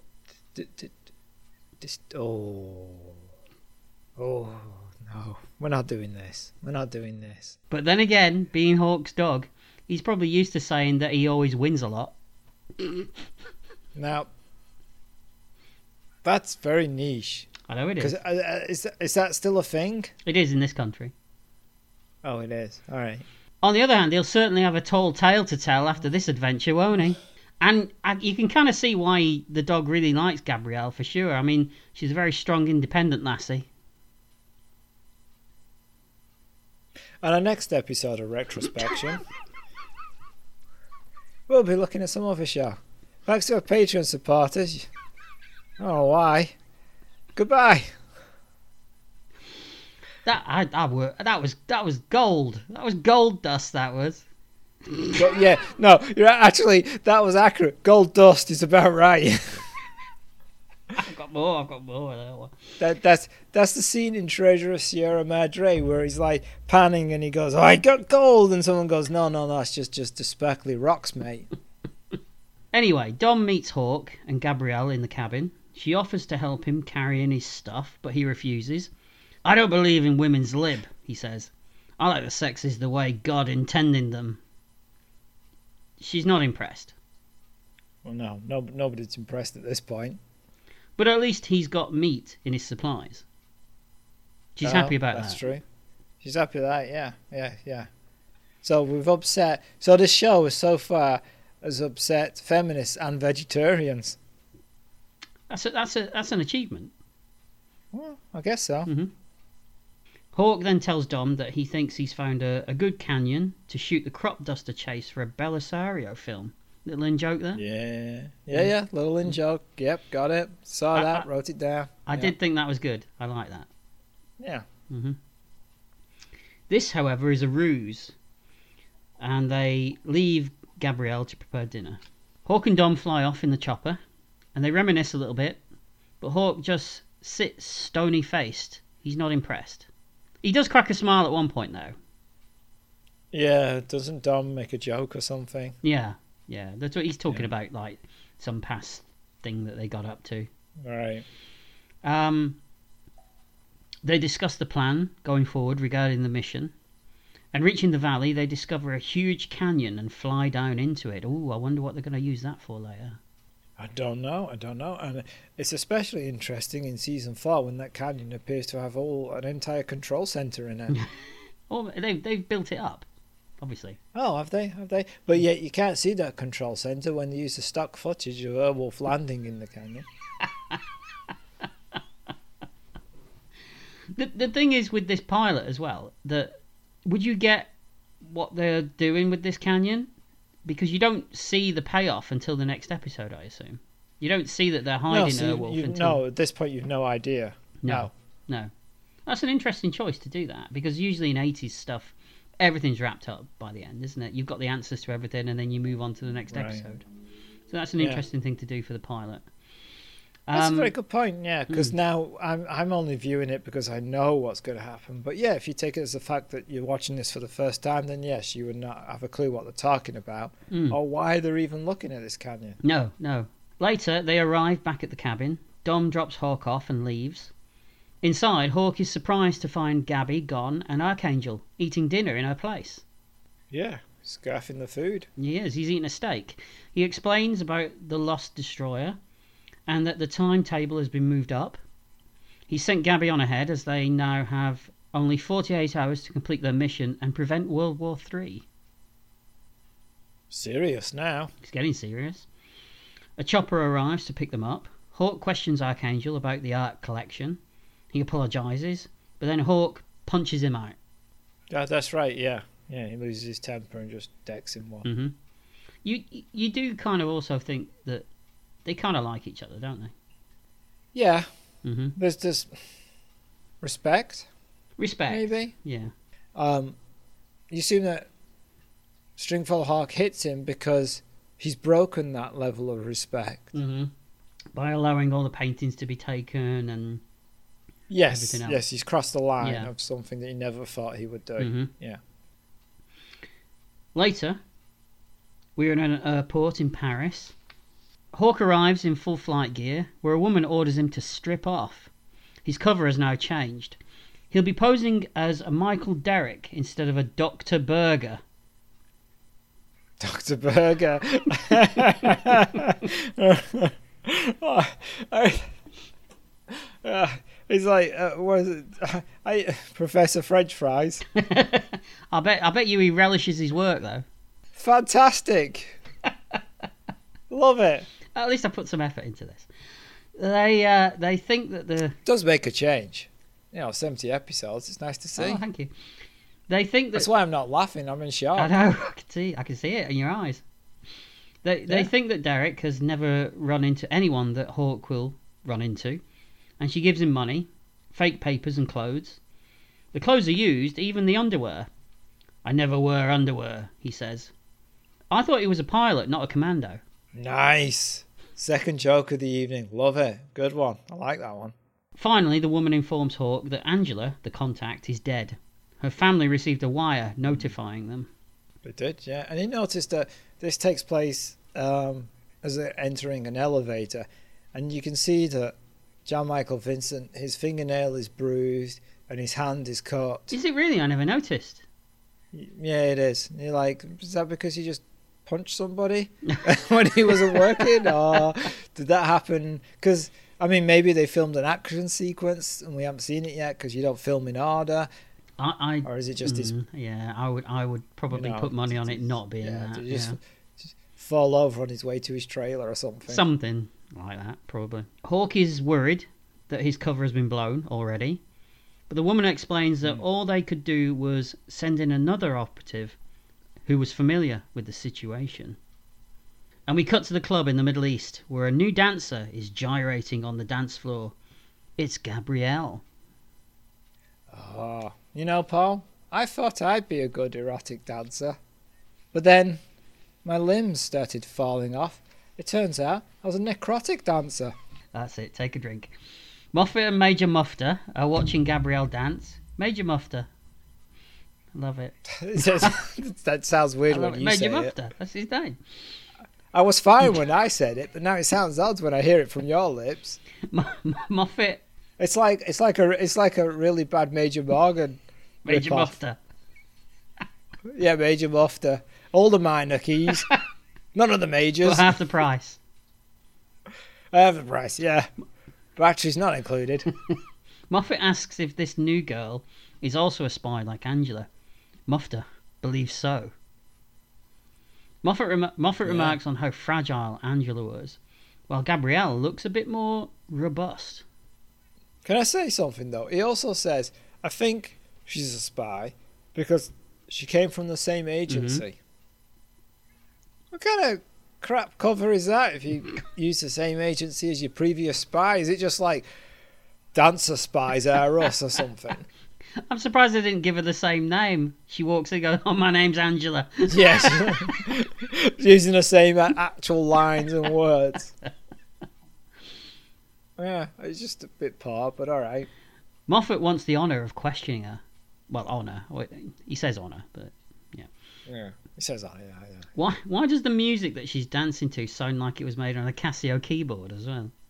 Because it's that lizard. Oh, of course, the musical lizard. It's that it's that two fingered lizard two-fingered playing lizard, in the background. yes. He's just like da da da da da da da da da da da. I don't like it. I don't know why. He go, he's not actually playing. He's just going da da da da da da da da da. That's about No. that. Just like that.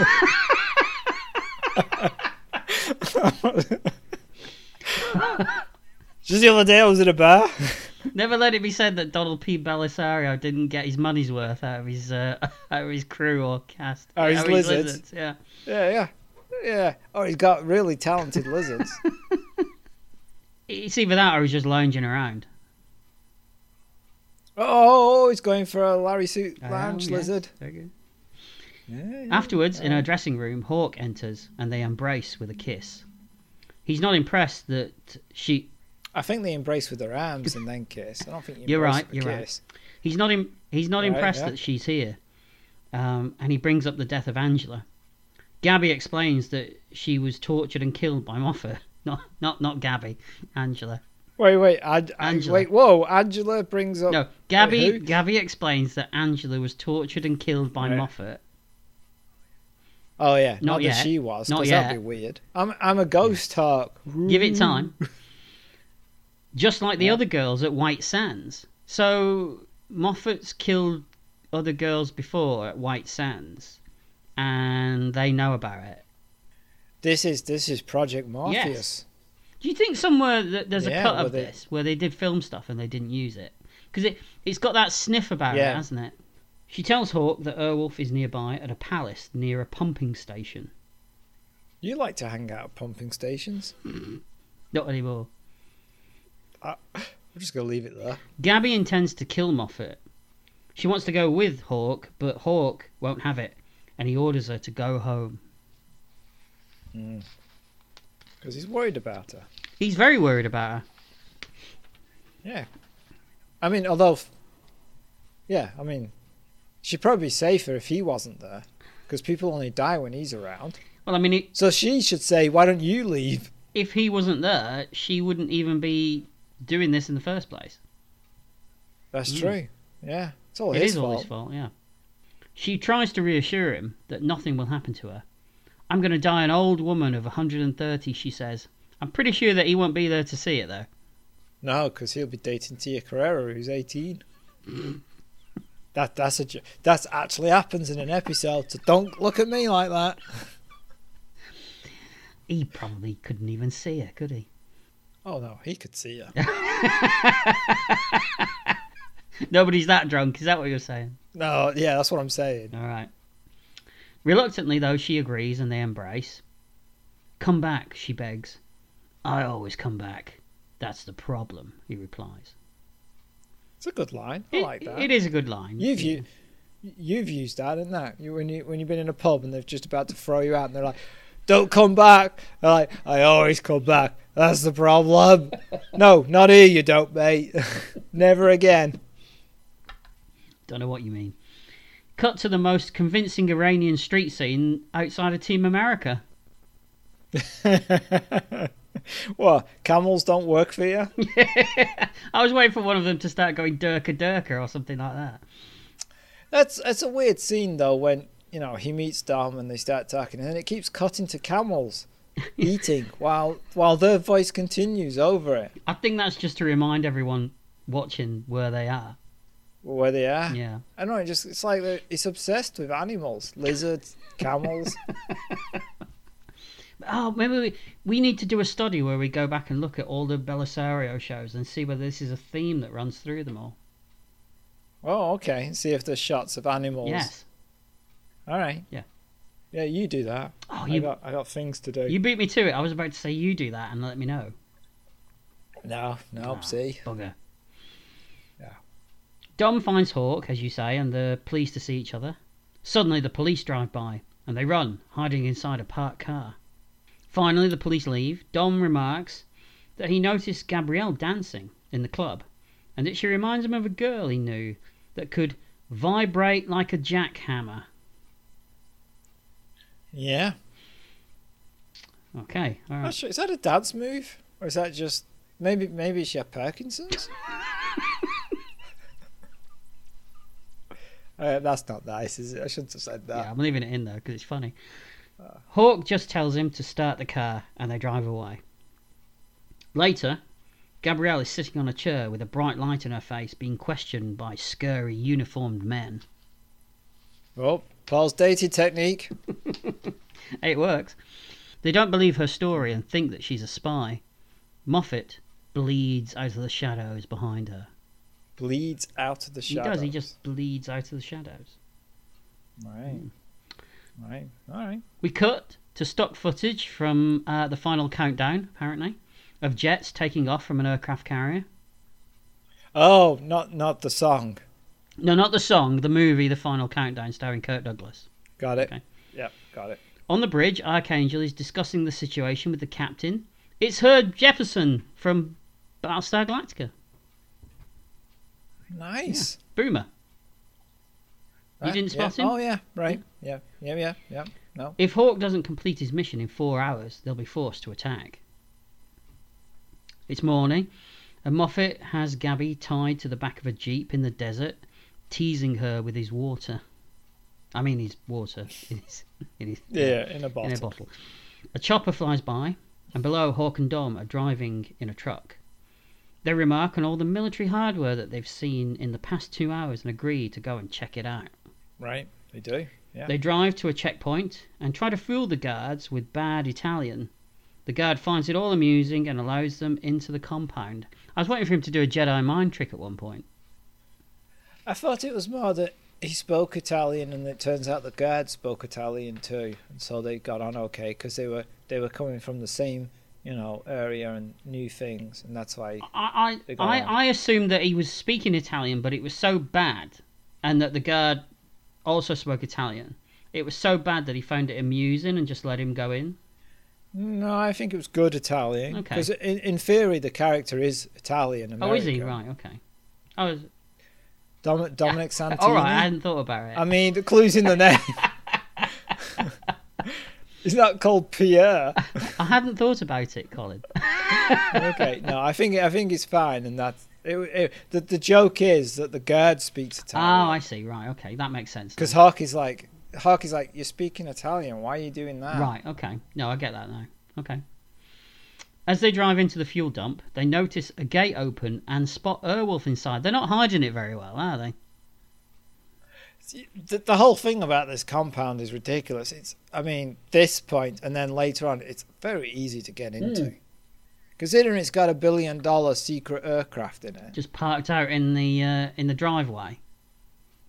Yeah, I, I've had harder times getting into Asda.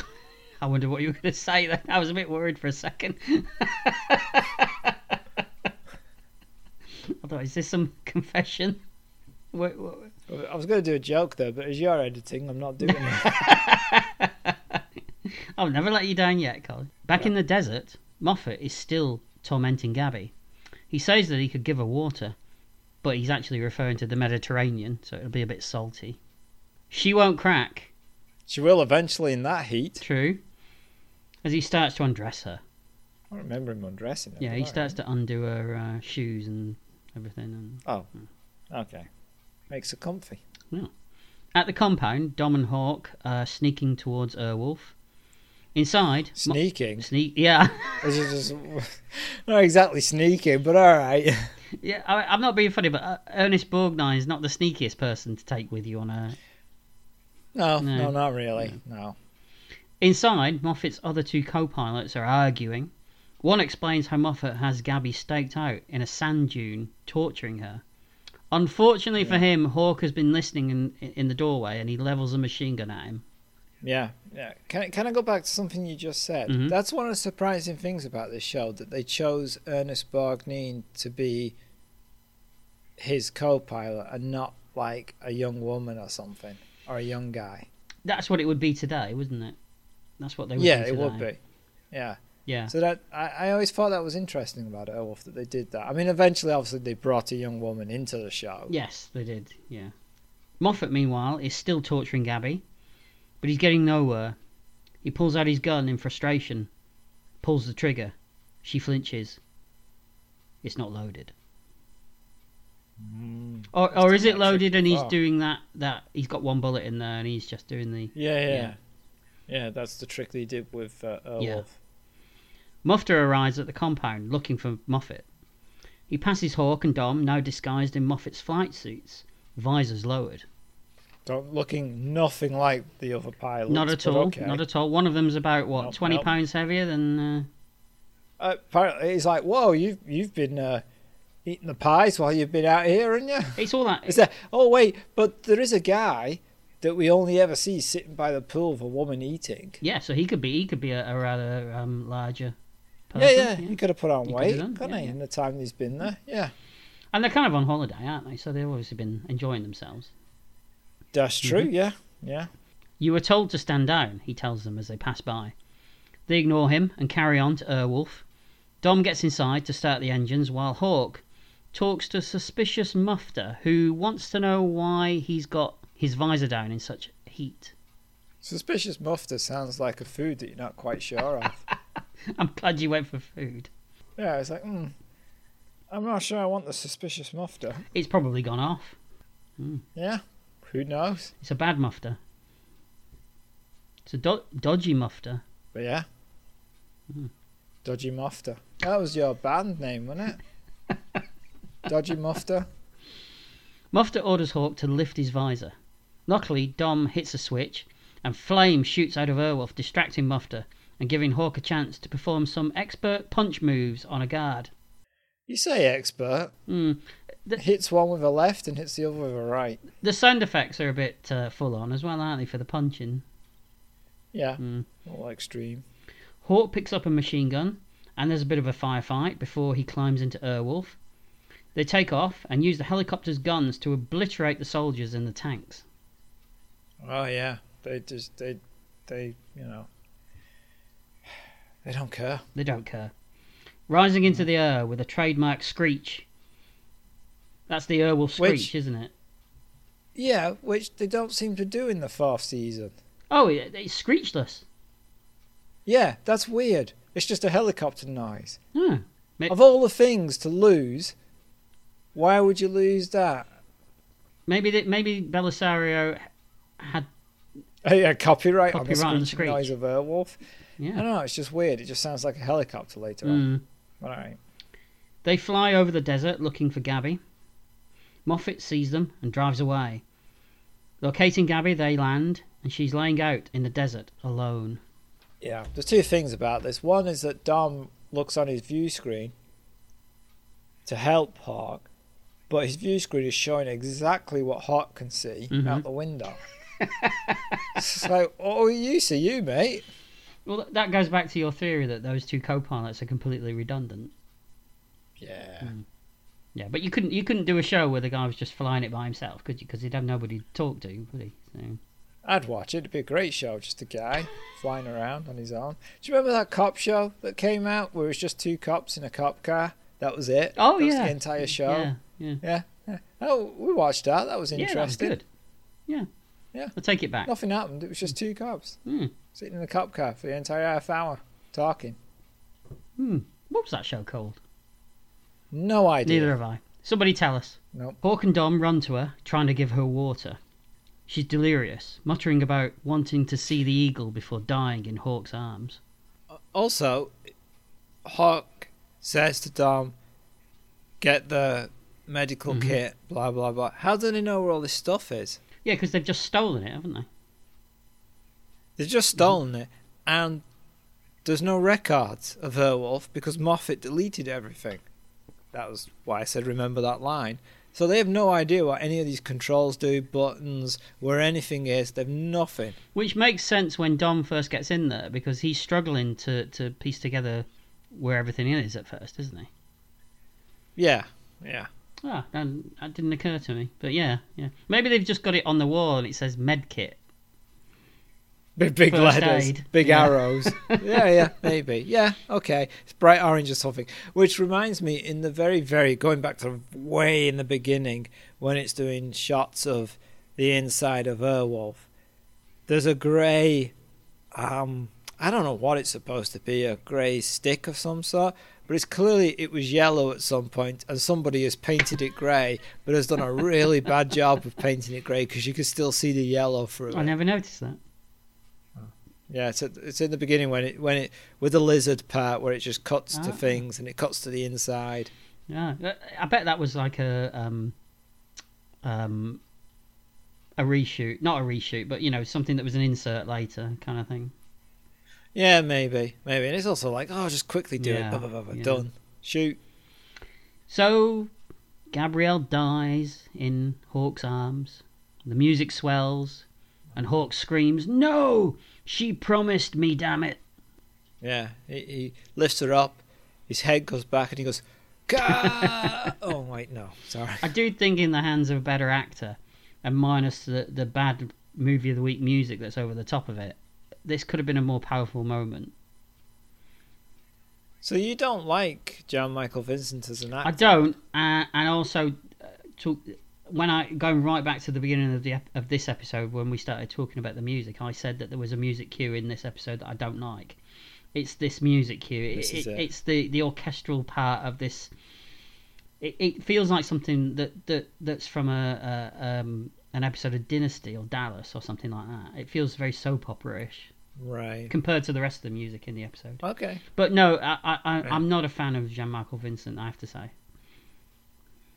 Okay. I, I must admit, I never watched anything else that he's been in besides Airwolf. I wouldn't go like, oh, Jan Michael Vincent.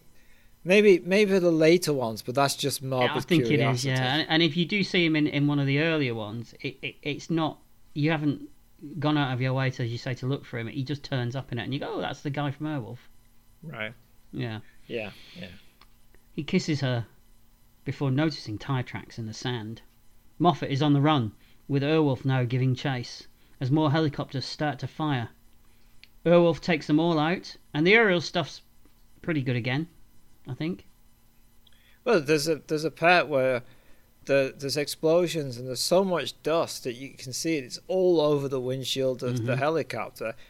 So some poor sap who's flying that helicopter can't see bugger all because it's just covered in dust.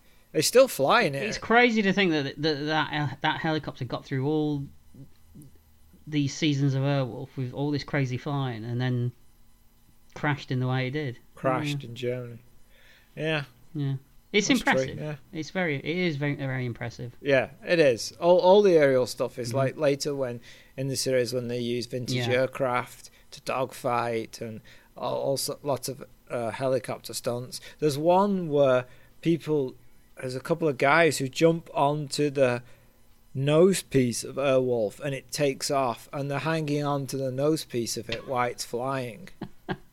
and obviously they're strapped onto it, but you can't Yeah. see the straps.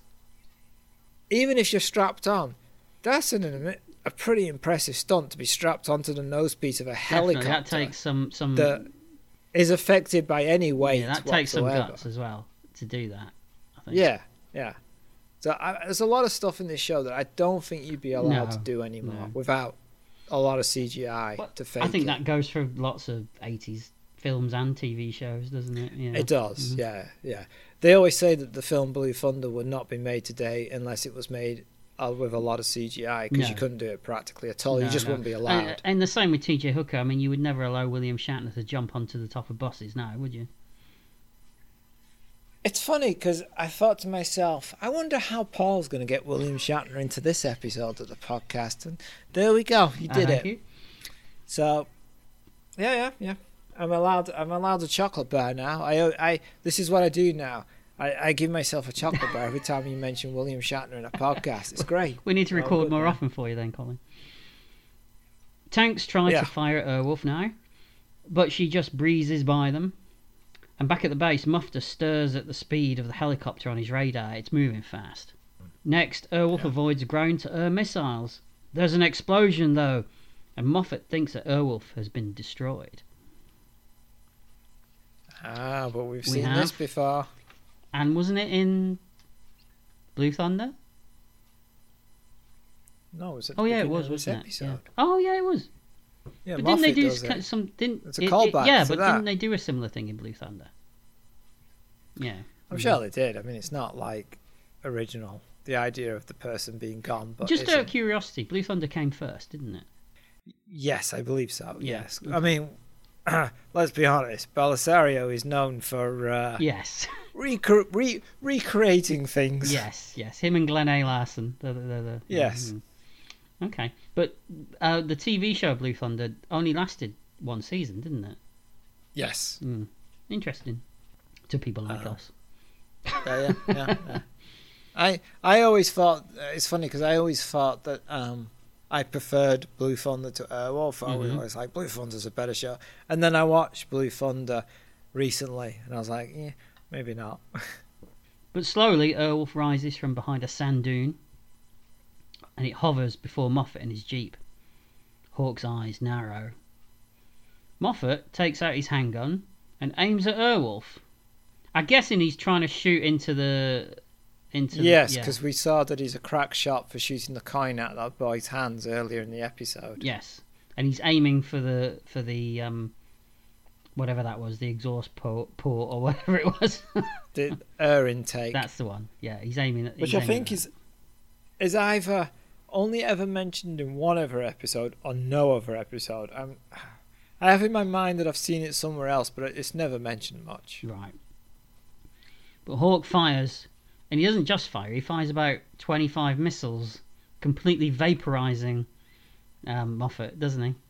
Oh yeah, he doesn't stop, and then he's like clicking the trigger finger, even though it's empty. Yeah, he, he, he carries on pulling it, and until Dom gently tells him that it's all over now, and they rise up into Yeah. the sky and fly away. Not not the last time he would pulverize somebody. He does it in another episode with a sheriff in a police station where he just keeps firing missiles into the police station, killing the guy, and then just keeps firing and blowing it off. So he's nuts, basically. Oh yeah, apparently. Mhm. Yeah. Back on the aircraft carrier, Archangel is apologising, and apparently Airwolf has been lost. Yes. Yeah. Borrowing, quote unquote, an F 14, Archangel leaves the carrier. Back at the cabin later, Dom drops Hawk off in a regular chopper, and he's reunited with Ted the dog, who seems mightily miffed that his sniffing days are over now. Yeah. Mm, Done for. oh, happens to us all. Oh, he'll get a chance later. Will he? Oh yeah. Okay. In his cabin, he finds Archangel waiting for him, with all his How, painting. how long has Archangel been sat there? yes, I know, because you don't know what the time period is, do you? no. So he's just like the like the he's eating all his food. Mm-hmm. He's drank all his drink. He just sat there. He's like played his cello. I'm guessing that maybe he he hung all the paintings back up for him as well, so he had that to do for a while. Did that bit. Yeah, yeah, yeah, yeah. Um, all the paintings are restored on the walls. Archangel wants to know where Hawk has hidden Airwolf. Archangel explains that if he doesn't hand it over, he can't protect him anymore. But Hawk explains that he's wired Airwolf. If he doesn't make a call every 24 hours, it'll be destroyed. That, that's a lot of commitment. You're going to have to do that every day. Can you imagine you doing that? Oh. You're like, oh wait, there's something I forgot to find. And in the distance you hear. Like, oh yeah. I, go on, be honest, Colin. Oh, wow. It wouldn't just be me. If it was either one of us, that that that Airwolf would be destroyed. We we we, we true, might keep yeah. it for a week, maybe two at the most, but pushing it, but yeah, Mm. yeah, just too much work. Can't be bothered. yeah. No, Who cares really? it's a helicopter. Yeah, Not really. No. It's a helicopter. yeah. To a penny. Well, they're I not. prefer Blue Thunder anyway. Hawk still wants to find his brother. Nodding, Archangel gives him a file. But it seems Archangel isn't too upset. He has a plan. As long as Hawk keeps Airwolf, the agency will have to look for St. John. But they'll also be on Hawk's back 24 7. But the firm can help. Provide Hawk with intel on what the agency is up to in exchange for using Airwolf on missions. A chopper arrives to pick up Archangel, leaving Hawk to think. As he's leaving, Archangel asks if she suffered. No, lies Hawk. So the most human thing he's done in the entire episode. I was thinking that as well. it was me because I had to rewind it because I couldn't. I the first time I saw it, I couldn't work out who asked if she suffered at first. It seemed like it was it was um, the other way around. But then I thought, why is he asking? Because he was there. Oh, Yeah. okay. It was. The, it, I think it was just the copy I, I watched. It was. It was bad. All right, yeah. Cut to Hawk playing his cello on the dock as the sun sets over the water. A tear falls from his eye as the eagle flies overhead. Hawk looks up at the bird and smiles sadly. Mm. And then Ted has got a really mournful look because he's probably thinking and wondering when he's going to get killed. And does he? no, he's just mentioned occasionally. Oh, so we never really see him again. You- a couple of episodes here and there he pops up. Right, okay. Right. Well, that's the very cinematic ending to the pilot of Airwolf. Yeah, very nice. So, Colin, what did you think? Well, I, I, I liked it. It was good. I enjoyed it. hmm Um, I like helicopter shows. You know, Blue Thunder, Airwolf, Chopper Squad, all the greats. I think it's a very good pilot episode. It certainly makes you want to watch more. hmm Yes, Jan Michael Vincent has issues, That's one way of putting it, yeah. and I wish Ernest Borgnine was in it more. Definitely. That that was the, In the pilot? That was something that disappointed me that he wasn't in this. But Yeah, he's not in it much. Uh, I like the idea and the setup. It's you know, if, if you dig a bit deeper into it, it doesn't make much sense. But Mhm. you know, it's a '80s action series, so yeah. you know, go with it. It's entertaining. It pushes all the right buttons. Stunts are amazing, and they rem- maintain to be amazing throughout its entire run, hmm even when other aspects falter. Uh, uh, so for me, oh, and the music, I love the theme tune. Don't don't you get like when the helicopter? Uh, unfortunately, we don't actually see this in the pilot episode, but in every episode that starts, the helicopter rises, Mhm. and you get the sound of Airwolf. Yeah. that sound Yeah. and the music. There's something about it. You're just like, oh yeah, here we go. That, that is And that then a, the fact- an overriding memory from from watching it as a kid. Is Yeah. that moment in the in and the, the, fact that yeah and the fact that 45 minutes of that episode is no Airwolf until five minutes to the Yeah. End you just have to you know go along with Mhm. but uh for me this yeah it's a hit i like it enjoyed it I got a question for you regarding the the the aerial stunts and all that kind of stuff. I seem to remember that, that I'm, pro- I'm I- I don't know if I'm misremembering it, but I, I have this memory that they you reused a lot of footage. You know, Wolf. Uh explosion footage i find like the side of a mountain exploding Right. things like that i've seen numerous times Mhm. yes general flying like just like it cut to her or Mhm. flying I, I get the feeling there's a lot of reused footage Yeah, but there's still a lot of specific stunt work that is quite for, for that particular episode. yeah for that Okay. particular episode correct and then there are episodes where they've got like vintage world war ii aircraft flying Yeah, I remember that actually. Doing I stunts. have, a, I have a memory of that. yeah so well. th- there's a lot of there's a lot of good stuff Mhm. Wolf is a weird series in that, well, it's not weird because I guess it happens a lot, but I've just noticed it specifically for this series because I've been watching Mhm. it recently. There's a lot of mistakes in it, Yeah, and I assume that's just because a lot of 80 shows you're filming so quickly, you've got to get it done. You haven't got time to do retake after retake, so you see a lot of mistakes. They're kind of fun now too, though. yeah. Well, that, that I think that's the same for all these old kind of shows, isn't it? That you did. Oh, that's just old. Yeah. It- you watch Star Trek: The Next Generation, and you see like consoles wobbling. But you enjoy it. You see That's- like you see crap on if you ever watch the Blu-rays, you see like how dirty the floor is on the Enterprise. There's like marks on it. Mhm. There's also like objects that Data has handled and his paint has come off on the objects. it's just because they got to shoot. They got to you know they can't stop. They got to keep yeah, going. Yeah. Speed. Um, I still enjoyed it. I think it's a great pilot. We've seen some rubbish pilots over time, but then we've seen the occasional one that's just like, yeah, that's good. I, I, I, And I can see why they made it a movie. yes, yes. It, at, at, at times, it's very cinematic. It doesn't look television televisual very much. Um, No. I, I think I think the, the, the ending could have done with some work. I think it was a, if it was going to be a movie, the ending would be slightly bigger. I think.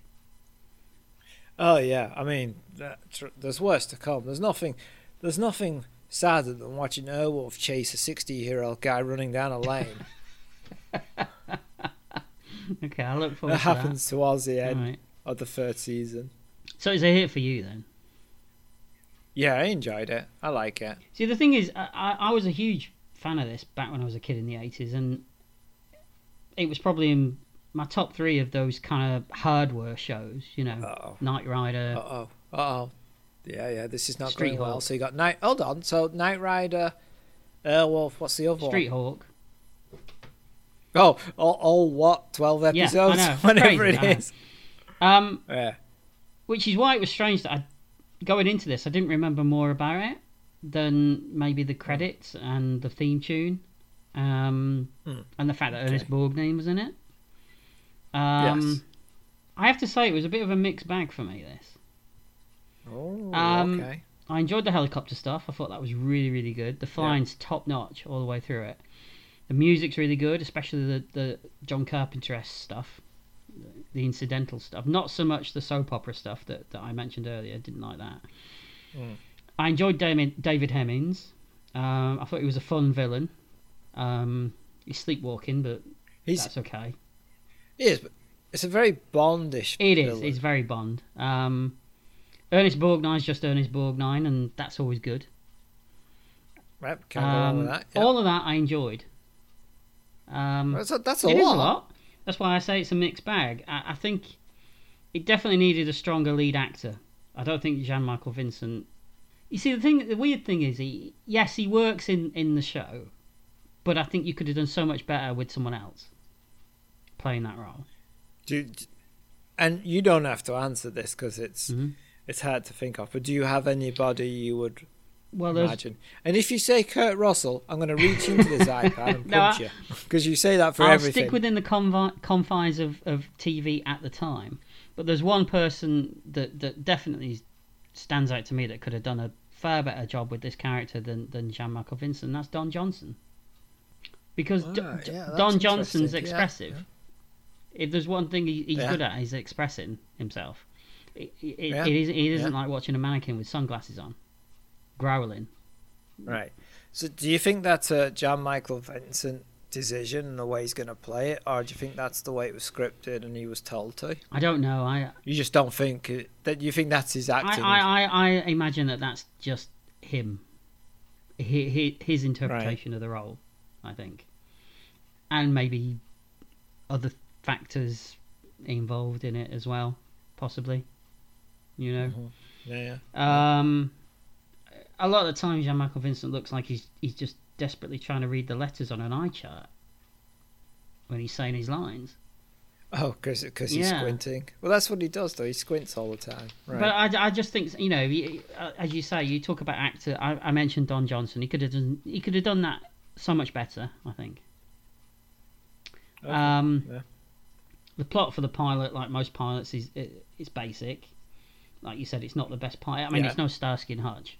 That that's probably the that's the high watermark no, for no, pilots yeah, that we've that- done in in retrospection. I think so far. I, I hope, totally agree with you. Starsky and Hutch Pilot w- would be a film that you would watch on the cinema and go, yep, enjoyed that. That's good. Um, Yep, yep, yep, definitely, yep. I would be interested in seeing where things go if I watch this. Um, with a caveat that I would be quite worried that things could get formulaic very quickly. I don't know whether that's true, whether they do or not. Oh, oh, is that is? Ah, interesting. I really need to paint that ceiling. But I think that that, that is a um, that is that is a problem with all these kind of hardware sh- hardware shows from the eighties. I think they all fall into that into that trap of becoming formulaic. Even Knight Rider. Yeah, Airwolf. Yeah, but Airwolf makes it worse for itself with the use of that music at the end. When what when they kill the uh, the bad guy or Where it always goes. Yeah. which, funnily enough, is another aspect of the show that I remember. It, it, Yeah, because it's in. e- There is not a single episode that that Mhm. doesn't happen. so that makes me wonder how. In in the fourth season, they miss it.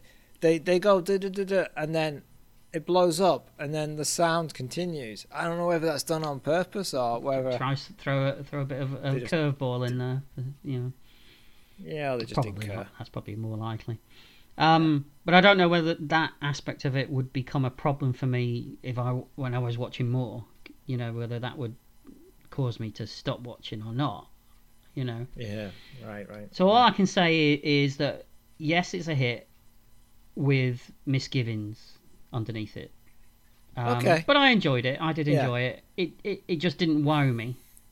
As someone who's watched it all, um, my problem with it is that it becomes very much like the A Team in the sense that it becomes Airwolf helping some farmers stop a evil landowner from building their farm.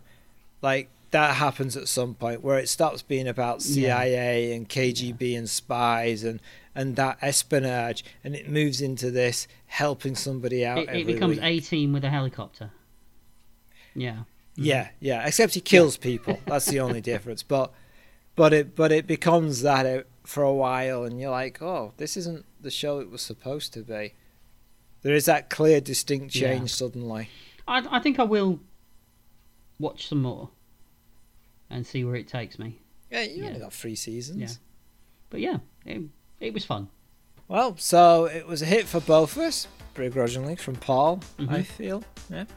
Well, thank you for listening, everybody. Uh, please subscribe and rate us wherever you download this podcast. And thank you to our current Patreon supporters. And until next time, goodbye from me. And bye.